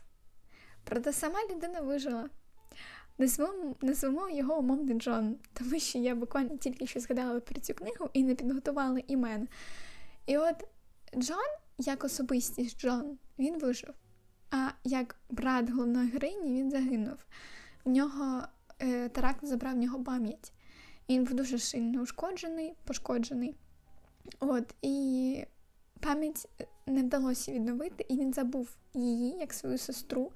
А в них з братом був дуже сильний емоційний зв'язок. Цей брат подарував їй кролика, якого назвали Бог. Це є розгадка, чому ця книга так називається. Люблю, до речі, цей от цікавий квест, коли ти береш книгу, і там назва така інтригуюча, можна сказати. Ти не розумієш, про що там буде. Це не якийсь Гаррі Поттер. Хоча навіть Гаррі Поттер є загадка в цьому другій назві І. І таємна кімната, філософський камінь, ви зрозуміли, що я маю на увазі. І коли ти вже дочитаєш до того моменту, коли розумієш, а, то то от чому та книга називається. Ну, ну, це чарівно, погодьтеся зі мною. І в книзі, коли Бог був кроликом, історія головної героїні, її брата, її сім'ї, мами, тата, того ж самого Бога. Це було настільки неймовірно зворушливо, це було настільки тонко прописано і настільки боляче. В неї ще була краща подружка, яка потім поїхала з міста. Чи чи це головна це головна героїня поїхала з міста, а подружка та лишилася. Я гадаю, що страшенно голос, неймовірно близько щось схоже, оскільки там також про історію людей, також про їхні травмуючі епізоди, які вони прожили, про їхні втрати, про їхні надбання. І всі ці дві книги пов'язує теракт, всі, всіх цих людей пов'язує теракт 11 вересня. І зараз це усвідомлювати дуже страшно, оскільки в нашій країні таких трагічних і страшних, жахливих е, подій відбулося дуже багато. Вмить помирали сотні людей, тисячі. А скільки помирають вже протягом цього року, я думаю, що це також залишить дуже сильний слід як в нашій національній свідомості, так і в нашій літературі. І згодом я років через 10 буду записувати вам подкасти, я сподіваюся на це.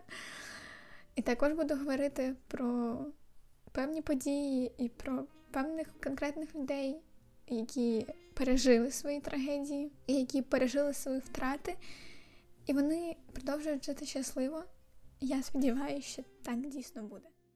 Далеко не відходячи від книжок, які А. Не читала, Б. Розпивають серця розбивали, розбивають і будуть розбивати багатьом читачам. І В книжки, які описують дуже страшні події, страждання людей, е, смерті людей, біль людей і те, як вони його проживають, переживають і борються з ним.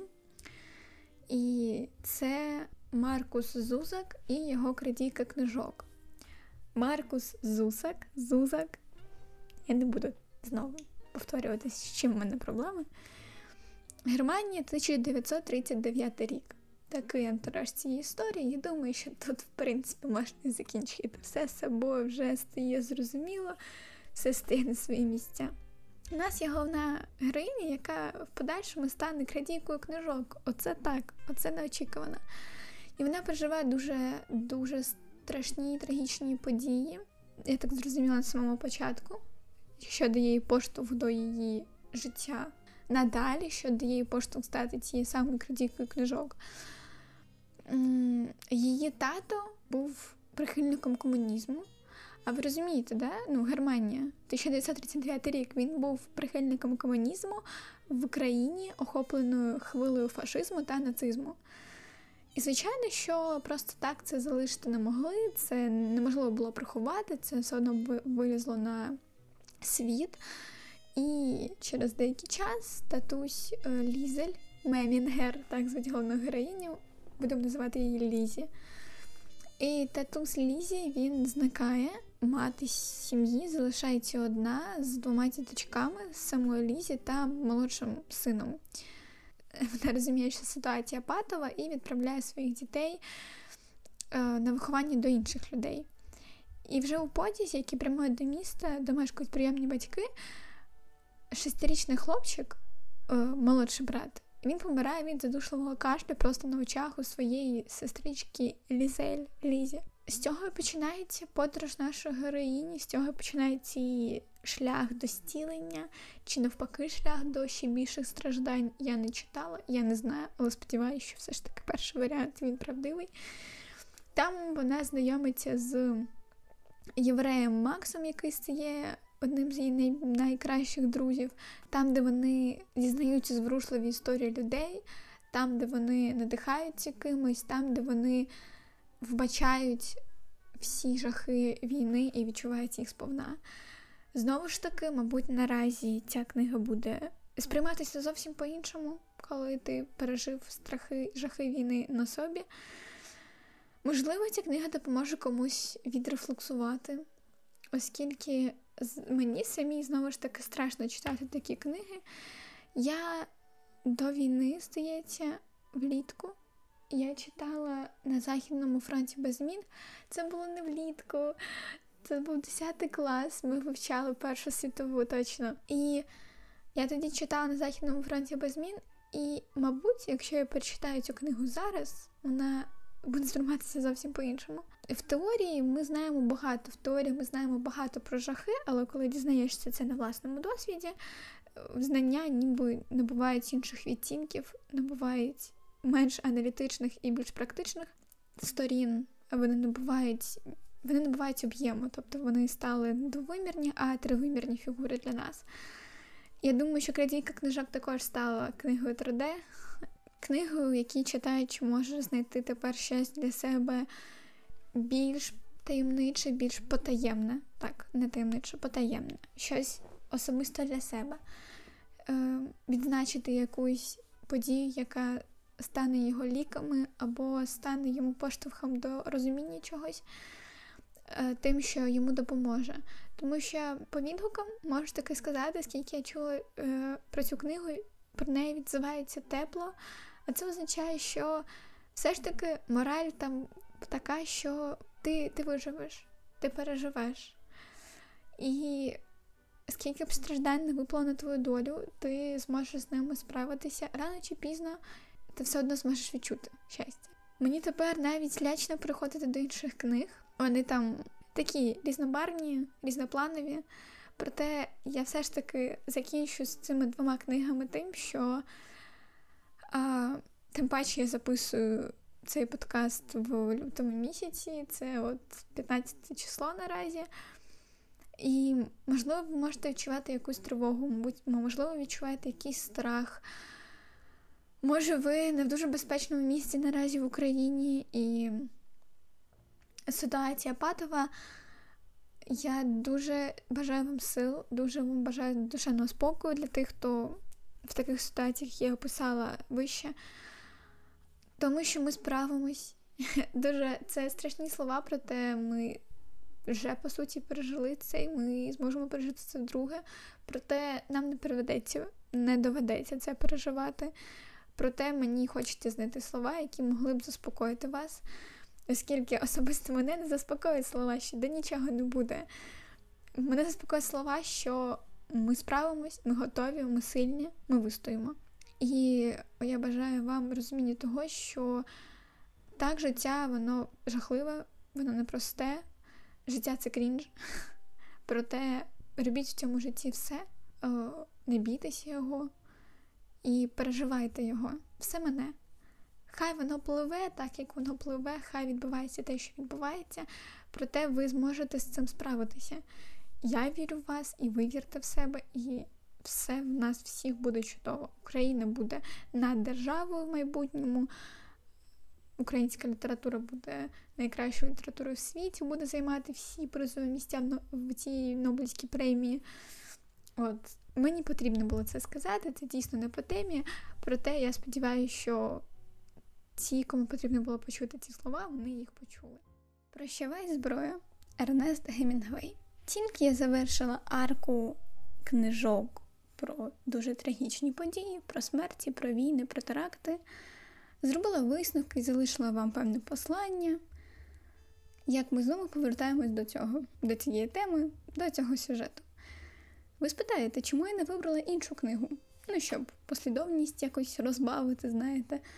А тому що там залишились е, дві, два варіанти. Або ставити знову книгу, яку я не читала, або ставити книгу про події Першої, Другої світової, про події міжвоєнного періоду. Ну, тобто, ви розумієте, так, що якась у нас друга частина дуже сумна. Прощова зброя це можна сказати, автобіографічний роман Гемінгвея, оскільки сам автор він служив на італійському фронті, був поранений, лікувався в Італії, і в нього був роман з медсестрою. От вам і весь сюжет роману, так? Сюжет і життя Гемінгвея, і сюжет книги Прощова зброя.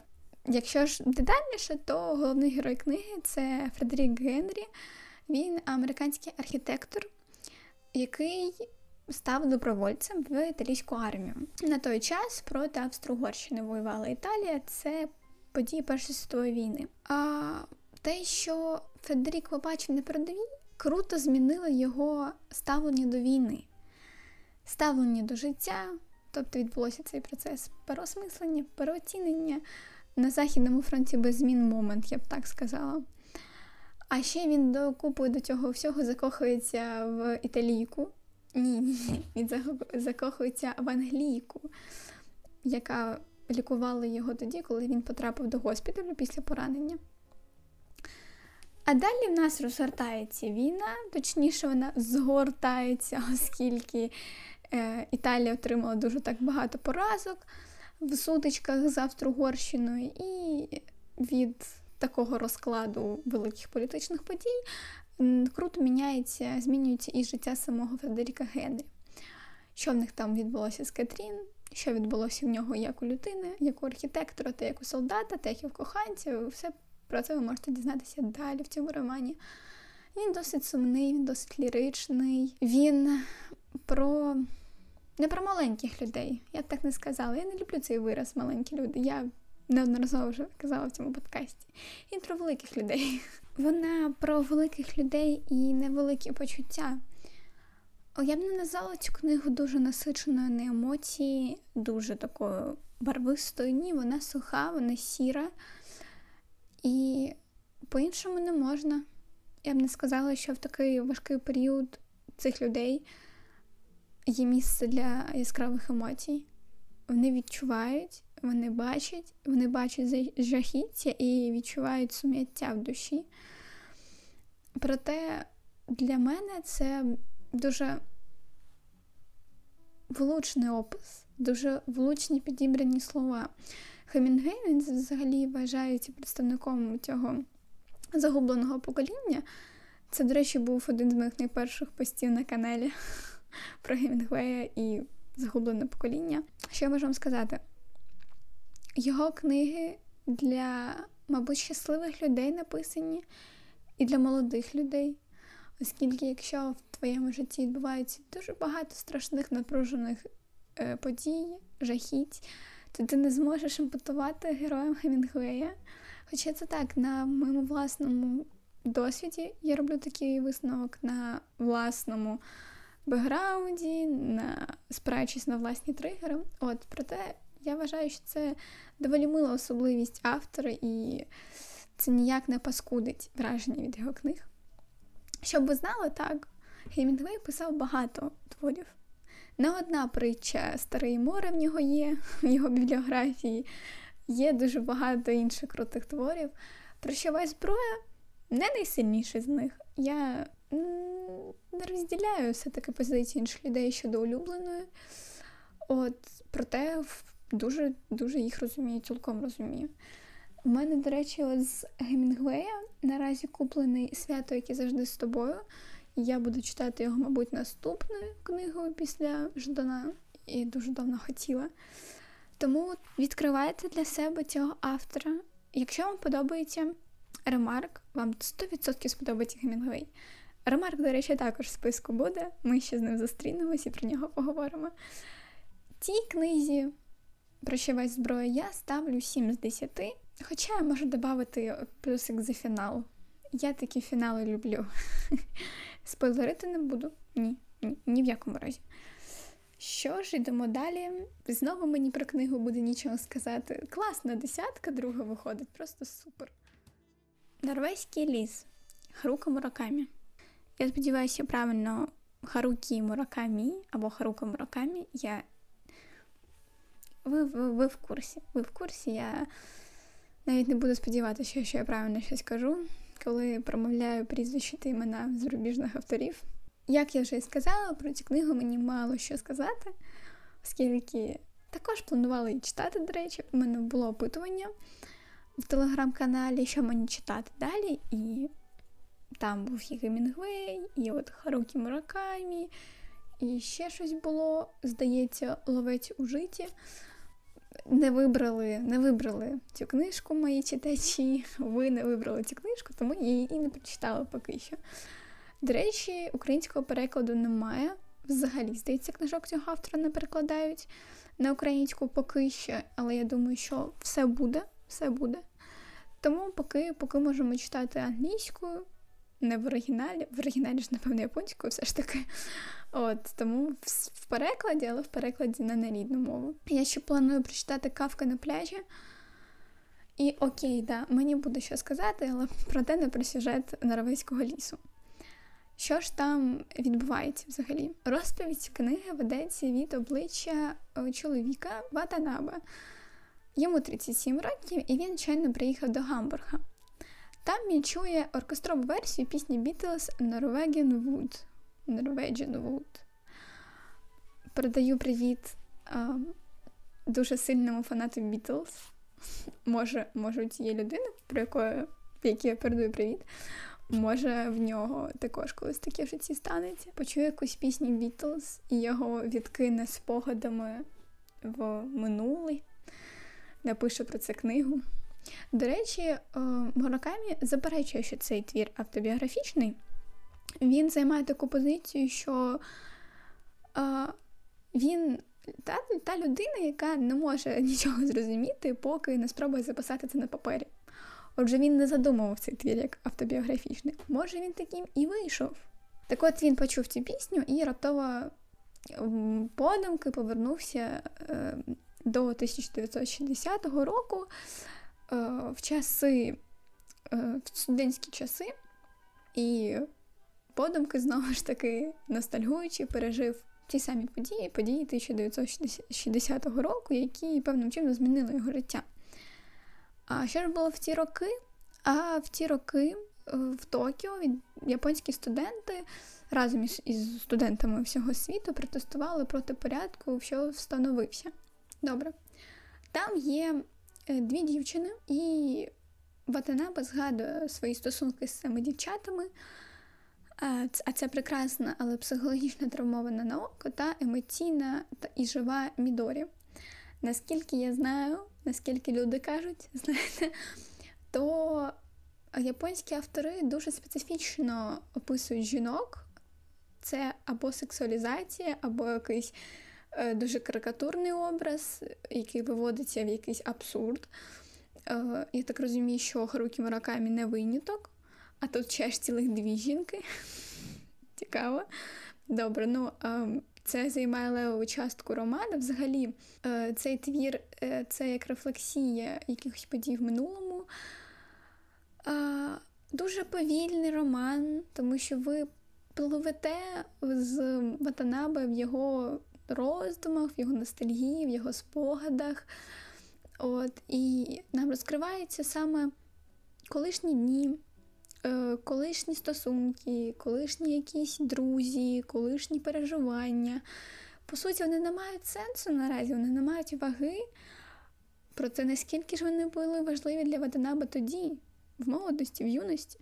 Я ж хотіла ще сказати вам кавка на пляжі, значить, що, чому я вирішила читати цю книгу, і що я чула про японських авторів, окрім а, специфічного зображення жінок. Дуже детальний опис е, чоловічих стосунків. Ось що я ще чула. І що це є і в кавка на пляжі, і взагалі у Маракамі таке є, і в японських авторів. І що я маю, маю на увазі, це саме статеві стосунки чоловіків і те, як е, зображується секс у книгах. Е, Знову в сотий раз повторю японських авторів, зокрема Харуко Муракамі. Він дуже живий, е, він мало романтичний, нема цього таємного якогось фльору, є от як битовуха. Тому що я цю сцену бачила, вона мене якраз і зацікавила. Але не думайте, що мене цікавить, типу, ох, Боже, що два чоловічих персонажа сплять, мають якийсь е, мають якийсь контакт. Ні. Ну, Я я вже на перші роки читаю, на перше таке бачу. От, Мене зацікавило саме стиль написання, стиль викладу, оскільки після багатьох років читання ем, ромфану, фан-рому, ну, типу, романтична фантастика, де такого добра навалом, хоча добра це в лапках, а, то, побачивши таку просту форму викладу цієї історії, таку подачу, звісно, мене це зацікавило. І зараз, в принципі, я можу двояко дивитися на все це, оскільки цей процес він Е, все залежить від сприйняття людини. Для когось це дуже сильний духовний зв'язок, для когось це дійсно просто якийсь типу ну, фізичний процес, який супроводжується дуже е, ніяковими речами. Нікому моментами, проте дійсно все залежить від людей, все залежить від їх стилю життя, стилю міркування, і ми про це, до речі, говорили вже в подкасті романтичних орієнтацій. Знову вас пересилаю послухати якийсь інший контент від мене. А, Оцінку у книзі я поставити не можу, проте, Боже, а хто не чув про Харукі Муракамі та Норвезький ліс? Мені здається, всі чули. І це про щось та говорить, знаєте? Е, тому обов'язково почитаю, обов'язково послухаю оркестрову версію пісні Beatles, може і акустично послухаю. І буду дізнаватися про японських авторів далі. Це вже як мем звучить. Японські автори, зокрема Харукі Муракамі. Вгадайте, що буде далі. А далі в нас Ремарк і його три товариші. Ну, як як я вже й казала, він в нас буде. І ми недалеко знову відходимо від теми війни, втраченого покоління. У нас була війна, тепер у нас міжвоєнний період. Супер! Цікаво, чи буде в нас тут книга про Другу світову? Хто знає, хто знає, все можливо. Дія книги відбувається в Німеччині десь 30-ті роки. Троє колишніх вояків, які потаришували під час Першої світової чи від часів Першої світової відкривають свою справу. Три ці товариші це Роберт, Отто і Готфрід. Дуже, дуже важко. А справу, яку вони мають, відкривають, це невеличка автономодна майстерня. Події розповідають від обличчя Роберта. Він механік, заразом ще й піаніст. Ну, Це Ремарк. Це ще, ще, ще я скажу ці слова не один раз. У Роберта відбувається ж любовна лінія, і саме ця лінія є провідною в книзі, оскільки від його обличчя все і розповідається. Патріція, його кохана, кохана з вищого суспільства, заразом важкохвора. Це це ремарк. Ось тут прям 100% попадання. Їхнє кохання і розвиток їхньої любові, розвиток їхніх стосунків відбувається на тлі економічної, політичної, соціальної кризи в міжвоєнній Німеччині. Тобто в період такої собі розрухи, але ще більш лайтовою, не така, що була після Другої світової. І знаєте, до біса романтично виходить, якийсь антураж дуже сумний, проте кохання Ремарк зображає просто чарівно. Важкохворість, звісно, в його книгах зустрічається дуже часто. Іноді, коли я бачу вже на сторінках жіночі ім'я, я вже просто ставлю ставки, коли вона помре, коли її ім'я зникне з сторінок, але залишиться в серцях чоловіків, які мелькають також на сторінках цих книг. Проблематика цієї книги це знову ж таки втрачене покоління, що я вже згадувала, коли говорила про Хемінгвея. Там герої дуже об'ємні, і печально тільки те, що об'єму їм додають їхні спогади, військові спогади. Голодне дитинство, не знаю, розруха, е, смерті, жорстокість, насилля, невиправдані вбивства. Е, як би сказати, невиправдані смерті. От. І ці страждання, душевні переживання, вони згуртовують людей, і саме вони згуртували цих трьох товаришів. І в романі дуже красиво подається не тільки оця фатальність подій і який слід вони залишають на долях людей, на їх характерах, а ще й красиво відображена і красиво прописана дружба людей, стосунки людей, щира радість від простого бути, просто існувати. А В країні розруха, криза тотальна. Проте герої можуть десь на якихось занедбаних балкончиках сидіти, курити, сміятись, пити каву і намагатися насолоджуватися тим, що в них є. Герої, три товариші, були затягнуті в жахливу і безглузду війну, яка залишила величезний шрам на їхній душі, серці, на їхньому головному мозку, на їхніх спогадах. І цей шрам він ятрить, він сочиться кров'ю. Проте герої, вони з кожним днем прокидаються з цими спогадами, з цим удушуючим почуттям, почуттям страху. Вони латають себе, вони латають свій шрам, вони знаходять сміливість, силу жити далі і радіти, радіти дрібницям, радіти тому, що шрам тільки на серці, а не на тілі, що вони можуть іти, вони можуть радіти, вони можуть бачити цей день. Боже, я не знаю. Це це чарівна книга.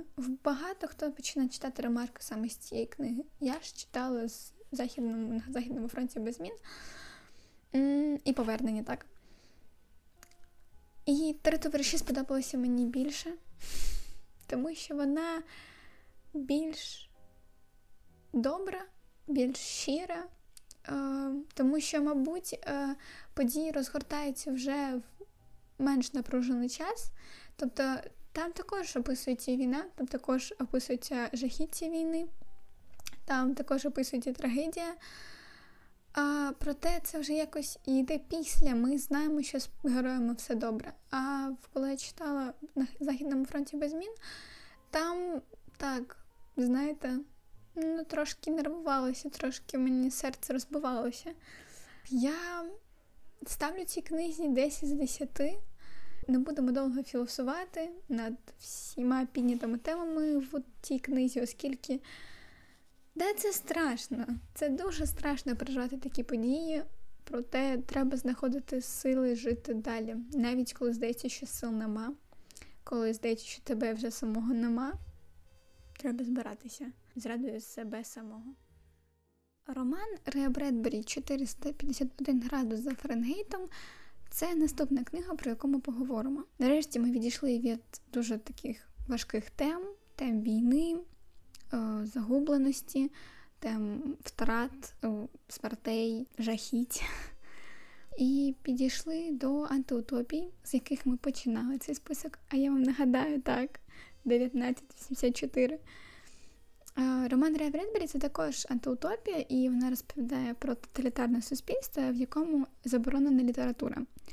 А пожежники мають такі нетипові для них завдання спалювати всі заборонені книги і будинки, в яких вони виявили. Власників книг, слава Богу, не спалюють, їх просто арештують. Іноді там запроторюють до психічних лікарень, але там така була ситуація виняток у книзі. А стовпнем цієї історії є Гай Монтек, пожежник. І він на протязі цієї книги знайомиться з декількома людьми. Він тих людей втрачає, він бачить боротьбу тих людей, і його уявлення про цей світ, його уявлення про книги починає змінюватися. І там він знайомиться з дівчиною. Я не знаю, чи розкривається сюжет, оскільки, якщо прям по опису книги, то всі завжди закінчують на дому, що це суспільство, де заборонені книги, і їх спалюють. Ніхто ніколи не продовжує розказувати далі. Там є люди, там є герої, так.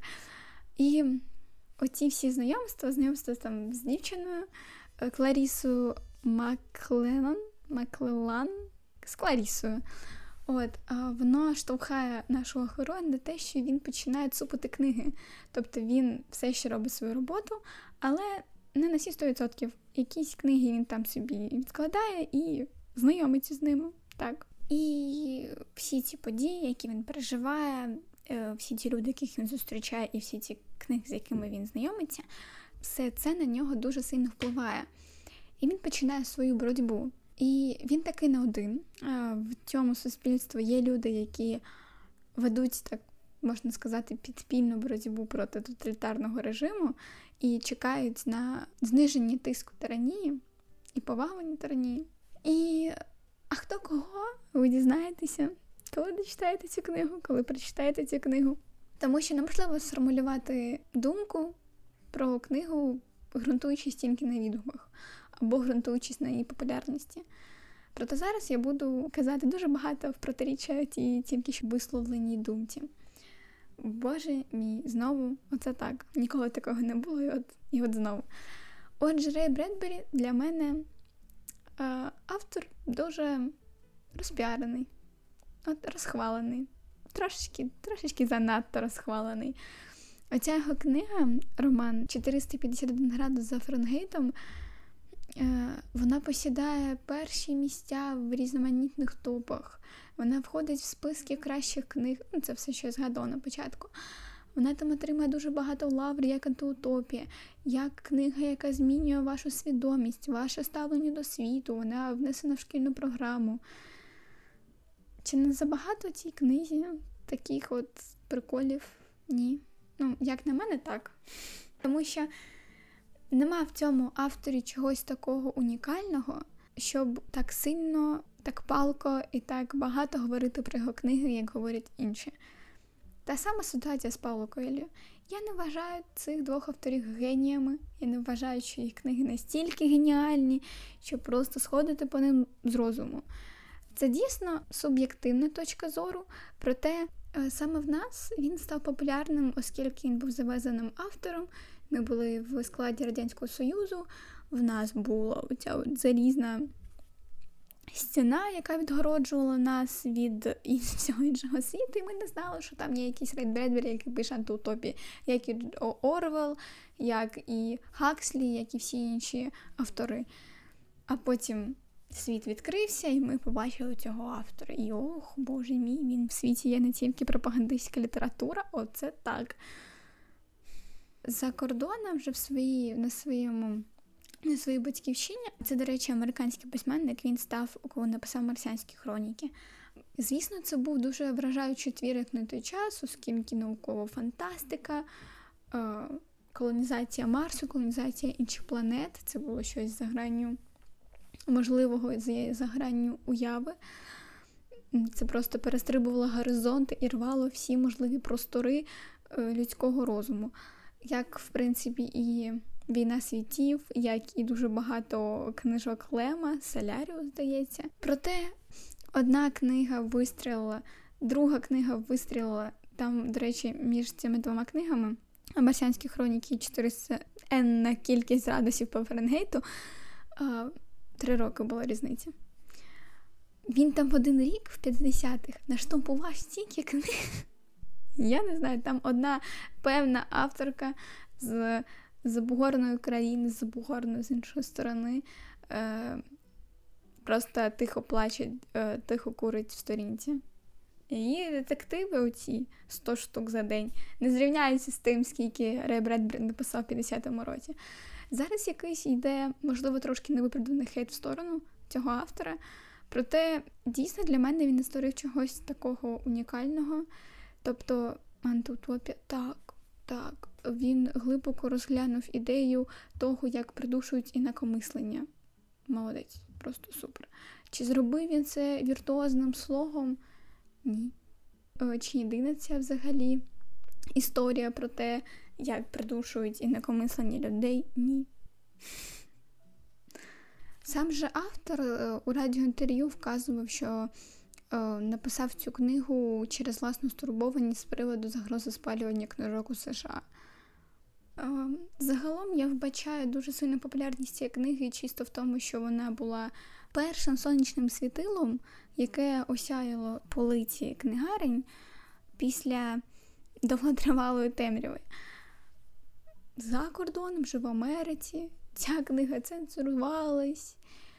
Ця книга видавалася там щось для дорослих в одному виданні, для дітей в іншому виданні. От, Там щось змінювали слова. Ну, Загалом зрозуміла система, всіх країн вона однакова, всі часи вона була і досі існує. І тому це просто так співпало, просто так співпало все. Нема ніякої магії. Я дуже вибачаюся, якщо я заділа ваші почуття тим, що мені не дуже сильно сподобалася ця книга. Навіть я не можу сказати, що вона не сподобалася. Я просто незадоволена. Я стурбована, я я протестую. Я протестую проти такої популярності. Хоча я не применшую заслуг цього автора, оскільки він писав дійсно чудові книжки, як от Марсіанські хроніки, він був попереду часу, він е, щось та створював. Він митець, і це однозначно. Проте я ставлю під сумнів його популярність. Я ставлю під сумнів якість і ставлю під сумнів всі лаври. Е, не буду довго так бризкатися ядом, тому перейдемо до іншої книги. Боже, я розкритикувала тут Рея Бредбері як Лорда Генрі. Рея Бредбері на це не заслужив. Могли б зараз подумати, що я тут в кінець е, списку нашого запихнула книги, які мені не подобаються, але ні, я їх, от, знаєте, по по всім пунктикам, по всім місцям розкидала. От в самому кінці буде дуже класна книжка, тому вам треба дочекатись, досидіти. А зараз у нас код да Вінчі Дена Брауна. Я так, знаєте, так виразилася, ніби от цікава книга буде в самому кінці, а зараз у нас Код да Вінчі. Ні, Код да Вінчі це також класна книга. Код да Вінчі це культова книга. Читала я її? Ні. А а читала я Дена Брауна? Так.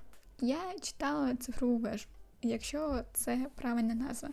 Я дійсно не пам'ятаю, я читала цю книгу років 13, і я ніц не зрозуміла з того, що там відбувається.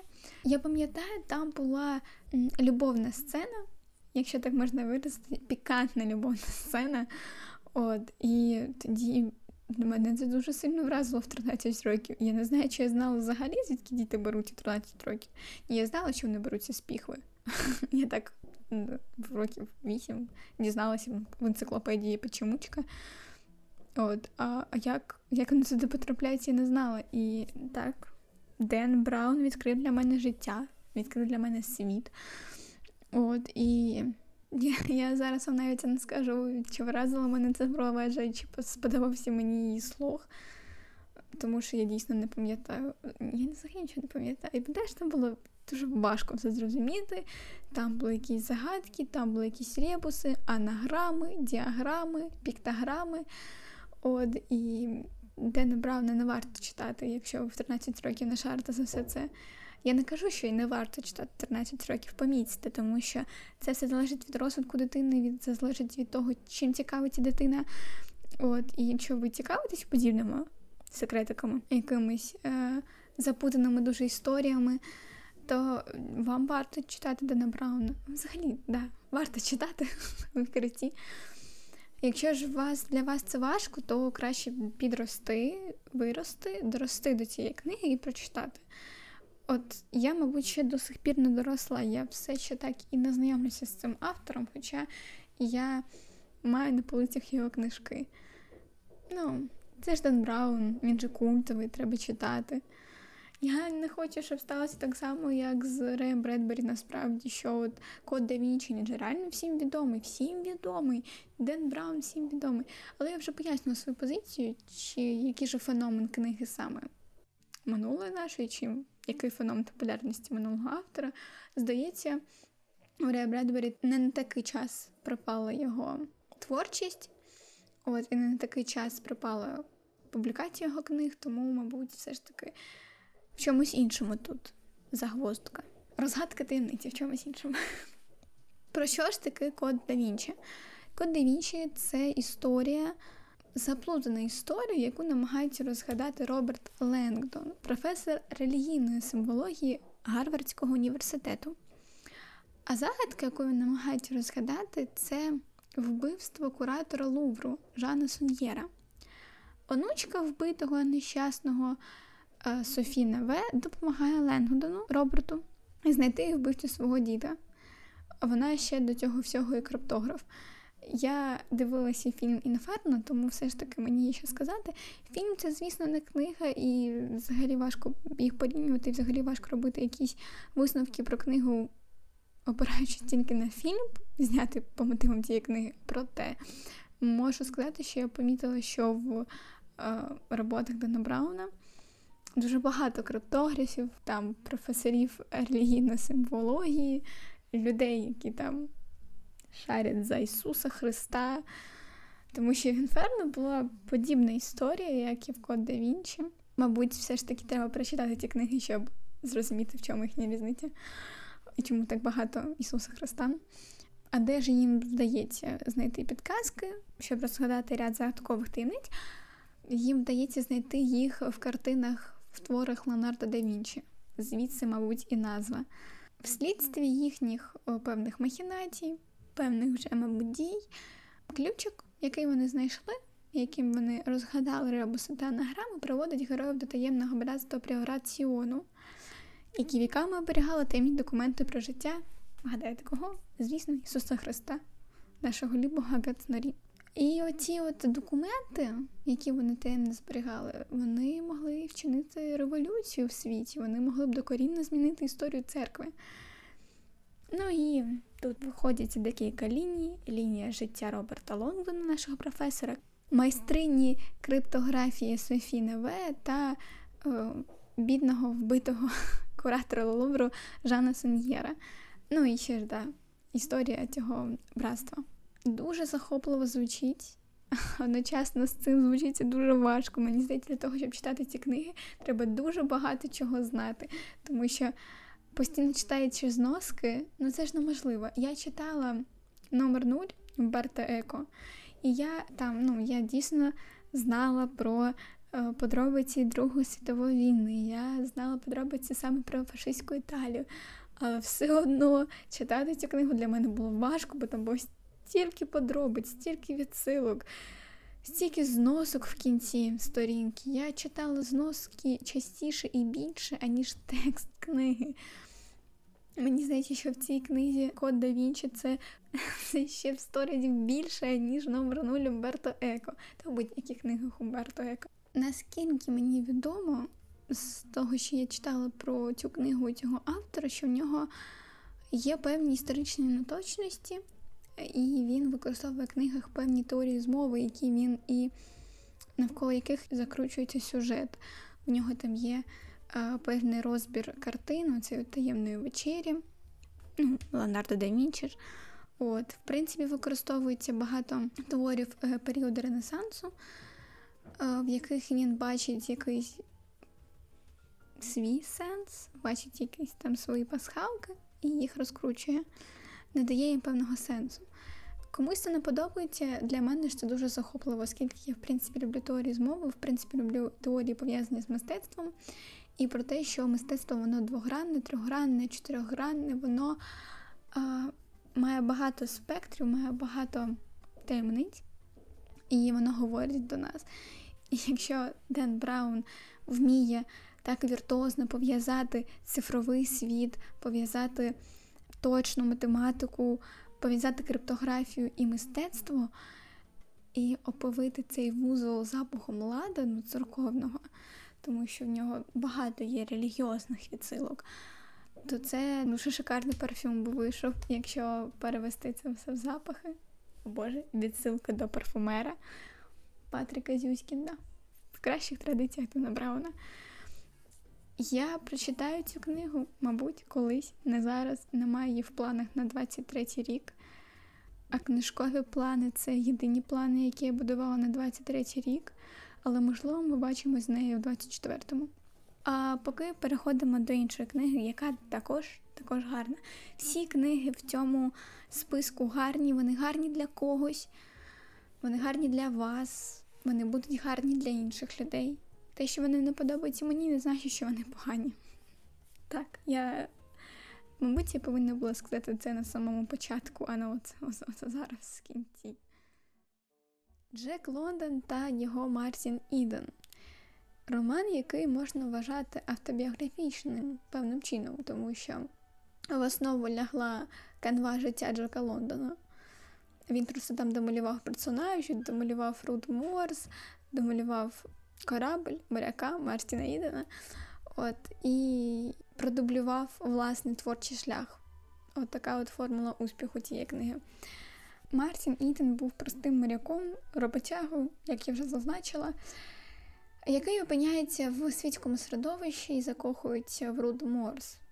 Дівчина приваблива, дівчина вродлива, дівчина з багатої родини, все зрозуміла, троп описаний дуже влучно. Ну і він вирішує боротися за її серце і стати членом цього світського середовища, світського суспільства.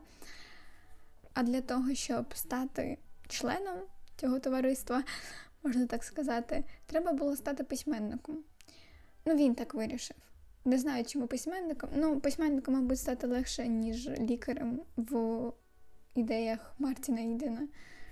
Чесно, не пам'ятаю, можливо, в нього був хист, були принади до цього, можливо, він мріяв про це. Ну, я я поясню, чому це не пам'ятаю, ми про це поговоримо.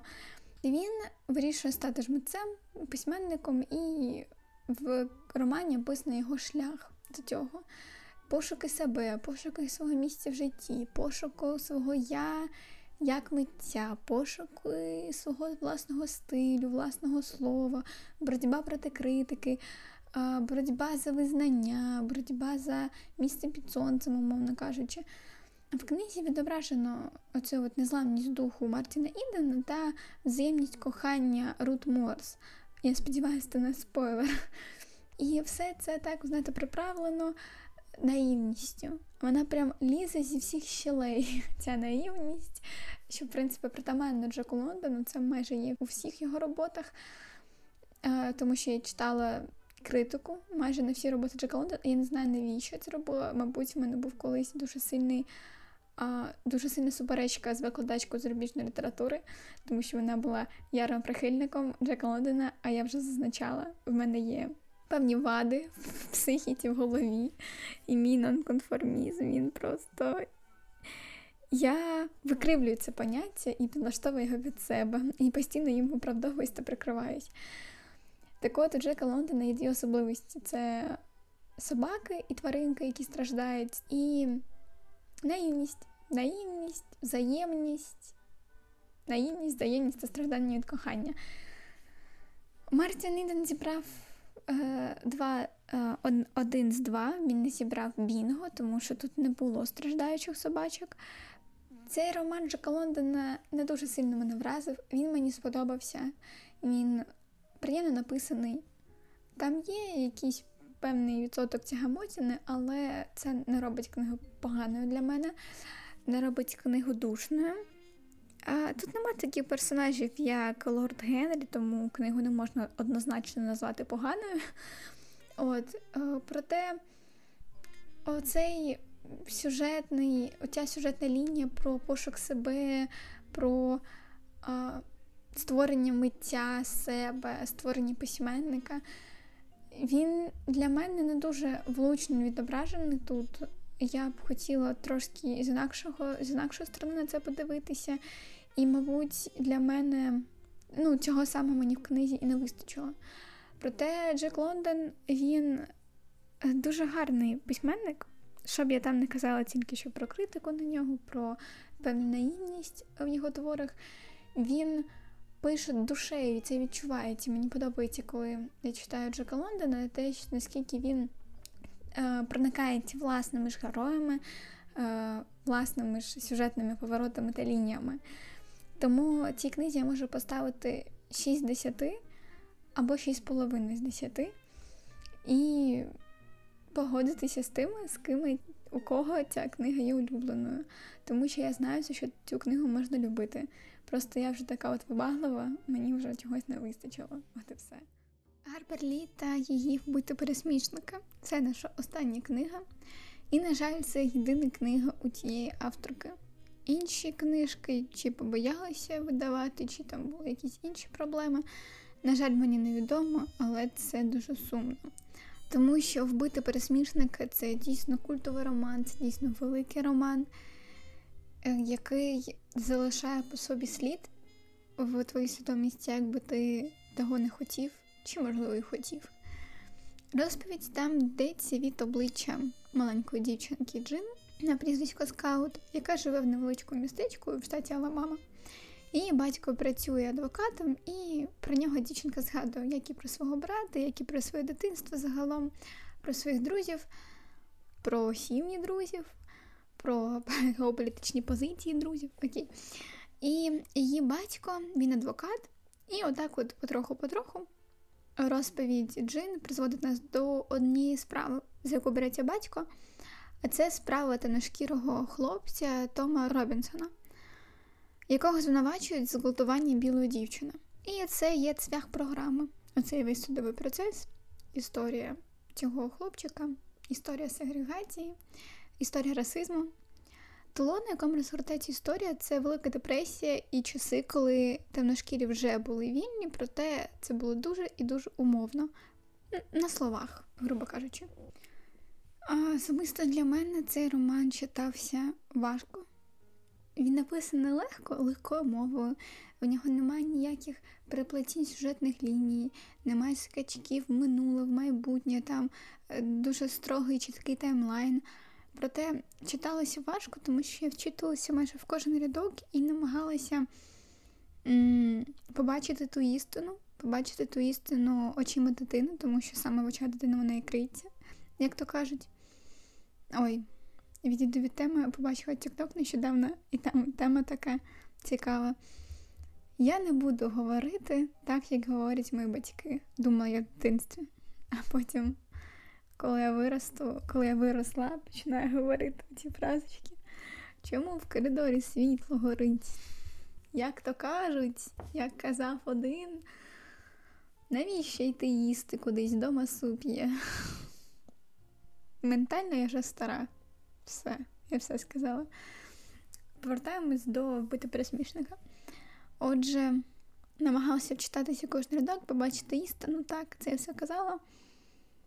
Я боролася з тими гіркими відчуттями, що мене наповнювали, тому що я дуже емпатична людина, я починаю співпереживати кожному персонажу. А в цій книзі емпатуєш дуже легко, тому що герої розкриті дуже красиво, наївно, тому що їх описує дитина. І це завжди підкупає. Цю книгу можна розбирати на цитати. Цю книгу слід радити читати, цю книгу слід згадувати, що в принципі інші автори роблять, тому що я цю книгу зустрічала дуже багато де на сторінках. Вона багато кого вразила, вона змінює уявлення людей про світ, вона змінює, в принципі, людей, вона змінює їхні точки зору. Я пам'ятаю, вперше я про цю книгу дізналася, коли читала книгу Добре бути тихонію. Не знаю саме, як бути українською, я тільки що був авторський переклад. І е, там ця книга дуже сильно вразила головного героя. І я вирішила саме після цієї книги прочитати вбити пересмішника. І це просто один приклад, який я навела. Насправді ж, ця книга дуже багато де використовується в літературі, згадується персонажами інших книг, згадується іншими авторами, і не дарма про неї слід говорити дійсно. Вона розкриває всю цю жорстокість світу, вона розкриває жорстокість людей, вона розкриває тьмяність, е, котра нас огортає, коли ми виростаємо, і те, яким тьмяним стає світ, е, коли дивишся на нього вже дорослими очима, сповненими жадобою, сповненими злобою, сповненою жорстокістю, втомленістю, розчарованістю. Це і страшна, і зворушлива, і трагічна книга, і дуже легка книга. Я ставлю їй 10 з 10 і обов'язково ще раз до неї повернуся і поверталася до неї не один раз. І нам ще треба буде з нею зустрітися. Приєднуюся до тих людей, для кого вона улюблена, і раджу всім іншим її почитати. Хай це буде список книг, які потрібно прочитати, щоб отримати формуляр до бібліотеки старенького трамваю. Ось так. Я знаю, що формуляр дається одразу, як ти записуєшся в бібліотеку, і вже після оформлення тобі записують книжки формуляр. Проте в нас свій власний світ, в нас свої власні правила, своя математика, ви зрозуміли. Взагалі, концепція мого трамвайчику проста. Ви можете бути заядливими мандрівниками і блукати зі мною коліями від самого початку, а можете бути просто випадковими гостями. У когось є конкретна мета, і він знає, на якій зупинці вийде а хтось тут, щоб слухати балачки моїх гостей, тушити цигарки об поіржавілу віконну раму та читати у вагоні ресторану. Там ще десь можна дивитися фільми, проте я це не продумала. Та й фільми я особливо багато останнім часом не дивлюся і відгуки не пишу. Я поставила про собою ціль подивитися всі фільми від студії А24, проте поки ще не пре. Але коли мені вдасться це зробити, я запишу великий спецвипуск. Він буде на 4 години, мабуть, просто буду балакати про фільми. Це буде жахливо. Тому хай ці книги будуть у вагоні, відділеному від бібліотеку. Я на правах машиніста кажу, що це не той список книг, який слід прочитати кожному в житті. Проте ці книги зачепили та полонили серця моїх пасажирів. Комусь вони розбили серце, іншим натомість зцілили. Для когось вони були друзями, для інших вони були наставниками. Світи в цих книжках є рідними певним людям, і саме ця магія є для мене важливою. Ніби крізь сторінки я зможу доторкнутися до думок інших людей, захлинутися в їхніх сльозах, розділити з ними щастя, сміятися з тих же самих жартів, йти поруч з тими самими героями. Взагалі, мені дуже подобається, коли у людини є якийсь безвинятковий фаворит. От любить цю книгу не може. Крізь роки, крізь десятки прочитаних історій, вони все ще віддають перевагу цій самій книзі. Або тим самим двом книгам. Добре, навскидку тому самому циклу. І мені подобається, коли людина може назвати мені конкретну книгу або конкретні добре. Я зможу прочитати цю книгу і стати ближчою до людини, зрозуміти цю людину, подивитися на неї під іншим кутом, от крізь призму тексту. Мені подобається міркувати, а з ким себе асоціював герой, які моменти стали для нього дуже важливими, які фрази йому сподобались. Тому що, коли я знайомлюся з новою людиною, я задаю йому певний перелік питань там про провокативне питання, національну позицію, знаєте, оце все. Питаю, які він любить дивитися фільми, які подобаються жанри, які книги улюблені, які улюблені гурти. Ви можете послухати подкаст минулий про музику. Ми там обговорюємо улюблені гурти. І я питаю все це не, не просто так. Я дійсно хочу побачити людину, побачити людину її з власними очима, послухати її ж її власними вухами. Це дуже важко пояснити, мабуть, я просто люблю overthinking. Я дуже дуже люблю обдумувати, міркувати, аналізувати і завжди не по темі, і завжди не те, що треба. Ем, особисто від себе можу додати, що для мене такими книжками є День Трифідів, Джон Віндем. Віндем. Знову проблеми з транслітерацією. Ця книга куплена в Харкові, до речі, проте я не була в Харкові. Мені купив її тато, коли був в Харкові. І я цю книгу прямо замовила. Я кажу: от поїдеш туди, купи. Це було дуже давно, роки 4-5 тому, може і всі 7. Добре. Купи, купи її, бо в нас в Чорнігові нема, ніде нема. А я, мабуть, тоді навіть в інтернеті нічого і не купляла, я була малою для цього. Хоча, певно, зараз діти і в 11 років щось там в Аліекспресі точно замовляють. Я прочитала цю книгу, і я була безмежно вражена. Вона може здаватися вам простою, вона може, може здаватися для вас дурною, пустою, вона може для вас здаватися нудною, розтягнутою, душною. Я вас можу зрозуміти. Проте для мене вона настільки наповнена сенсом, не настільки на тонкому рівні задіває мою душу. Там любовна лінія, по суті, її нема. Проте вона мене безкінечно вразила. Перші сторінки книги День Тріфідів звучать так: коли день, який припадає на середу, за звуками схожий на неділю, то тут явно якісь проблеми і дуже серйозні. Глава називається Початок кінця. І це наукова фантастика. Сюжет розгортається так: в один день людство осліпло. Внаслідок потужного зарепаду, природа якого була для них невідома, проте стане відомо для читача в кінці книги. А ті, хто дивом не втратив зір, намагаються подолати наслідки катастрофи. А тим, кому так пощастило, в лапках був наш головний герой. Проте є дещо страшніше за руїний хаос. Це трифіди. Рослини хижаки, які мають здатність чути і навіть мислити. І в наших героїв, щасливчиків, які мають можливість бачити цей світ, в них є дві проблеми. Цей світ жахливий, дуже багато складнощів, дуже багато тонкощів. А друга проблема це те, що їх можуть жерти в будь-який момент трифіди. Цікаво, цікаво. Я не знаю, я безмежно люблю цю книгу, і я далі вже про неї казала, так що да, це, це сюжет. Я можу говорити про цю книгу годинами, роками хотіла сказати. Проте перейду до другої, і це над зозуленим гніздом, просто над зозуленим гніздом Кена Кізі. А ця книга, мабуть, буде більш на слуху і більш відома людям. Перша редакція книги це три слова, вони вже там. Е, ця історія написана очима вождя індіанця, якого всі вважають глухонімим. Він знаходиться в клініці для душевно хворих людей. І в один день е, всю лікарню притаскують. Ну як? Він сам прийшов, проте в супровіді.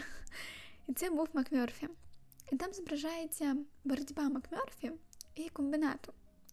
Комбінат е, це суспільство. Я б сказала так. так. Це просто жорстоке суспільство. І все це зображається через призму сприйняття життя вождя, через його травми, через його гештальти. І вся ця книга це рефлексія цього вождя, по суті, вся ця історія. І Макмерфі став для мене, мабуть, прикладом для наслідування в якихось моментах. ні, не, не захотіла вести життя розбійника. Я не захотіла стати цим суспільним піратом. Я була. Я побачила в ньому авторитет. Він змусив мене подорослішати в якомусь плані, він змусив мене створювати себе, створювати життя навколо себе і боротися проти комбінату. Це дуже зворушлива історія, зворушлива історія про велику людину, нарешті не маленьку, велику людину, про людину з такою великою силою, яку не змогли здолати, ніхто не зміг здолати. Я до останнього віддаюся тому, що його Макмерфе так і не здолали. Я завжди рекомендую цю книгу людям. Я завжди кажу, божечки, прочитайте, будь ласочка.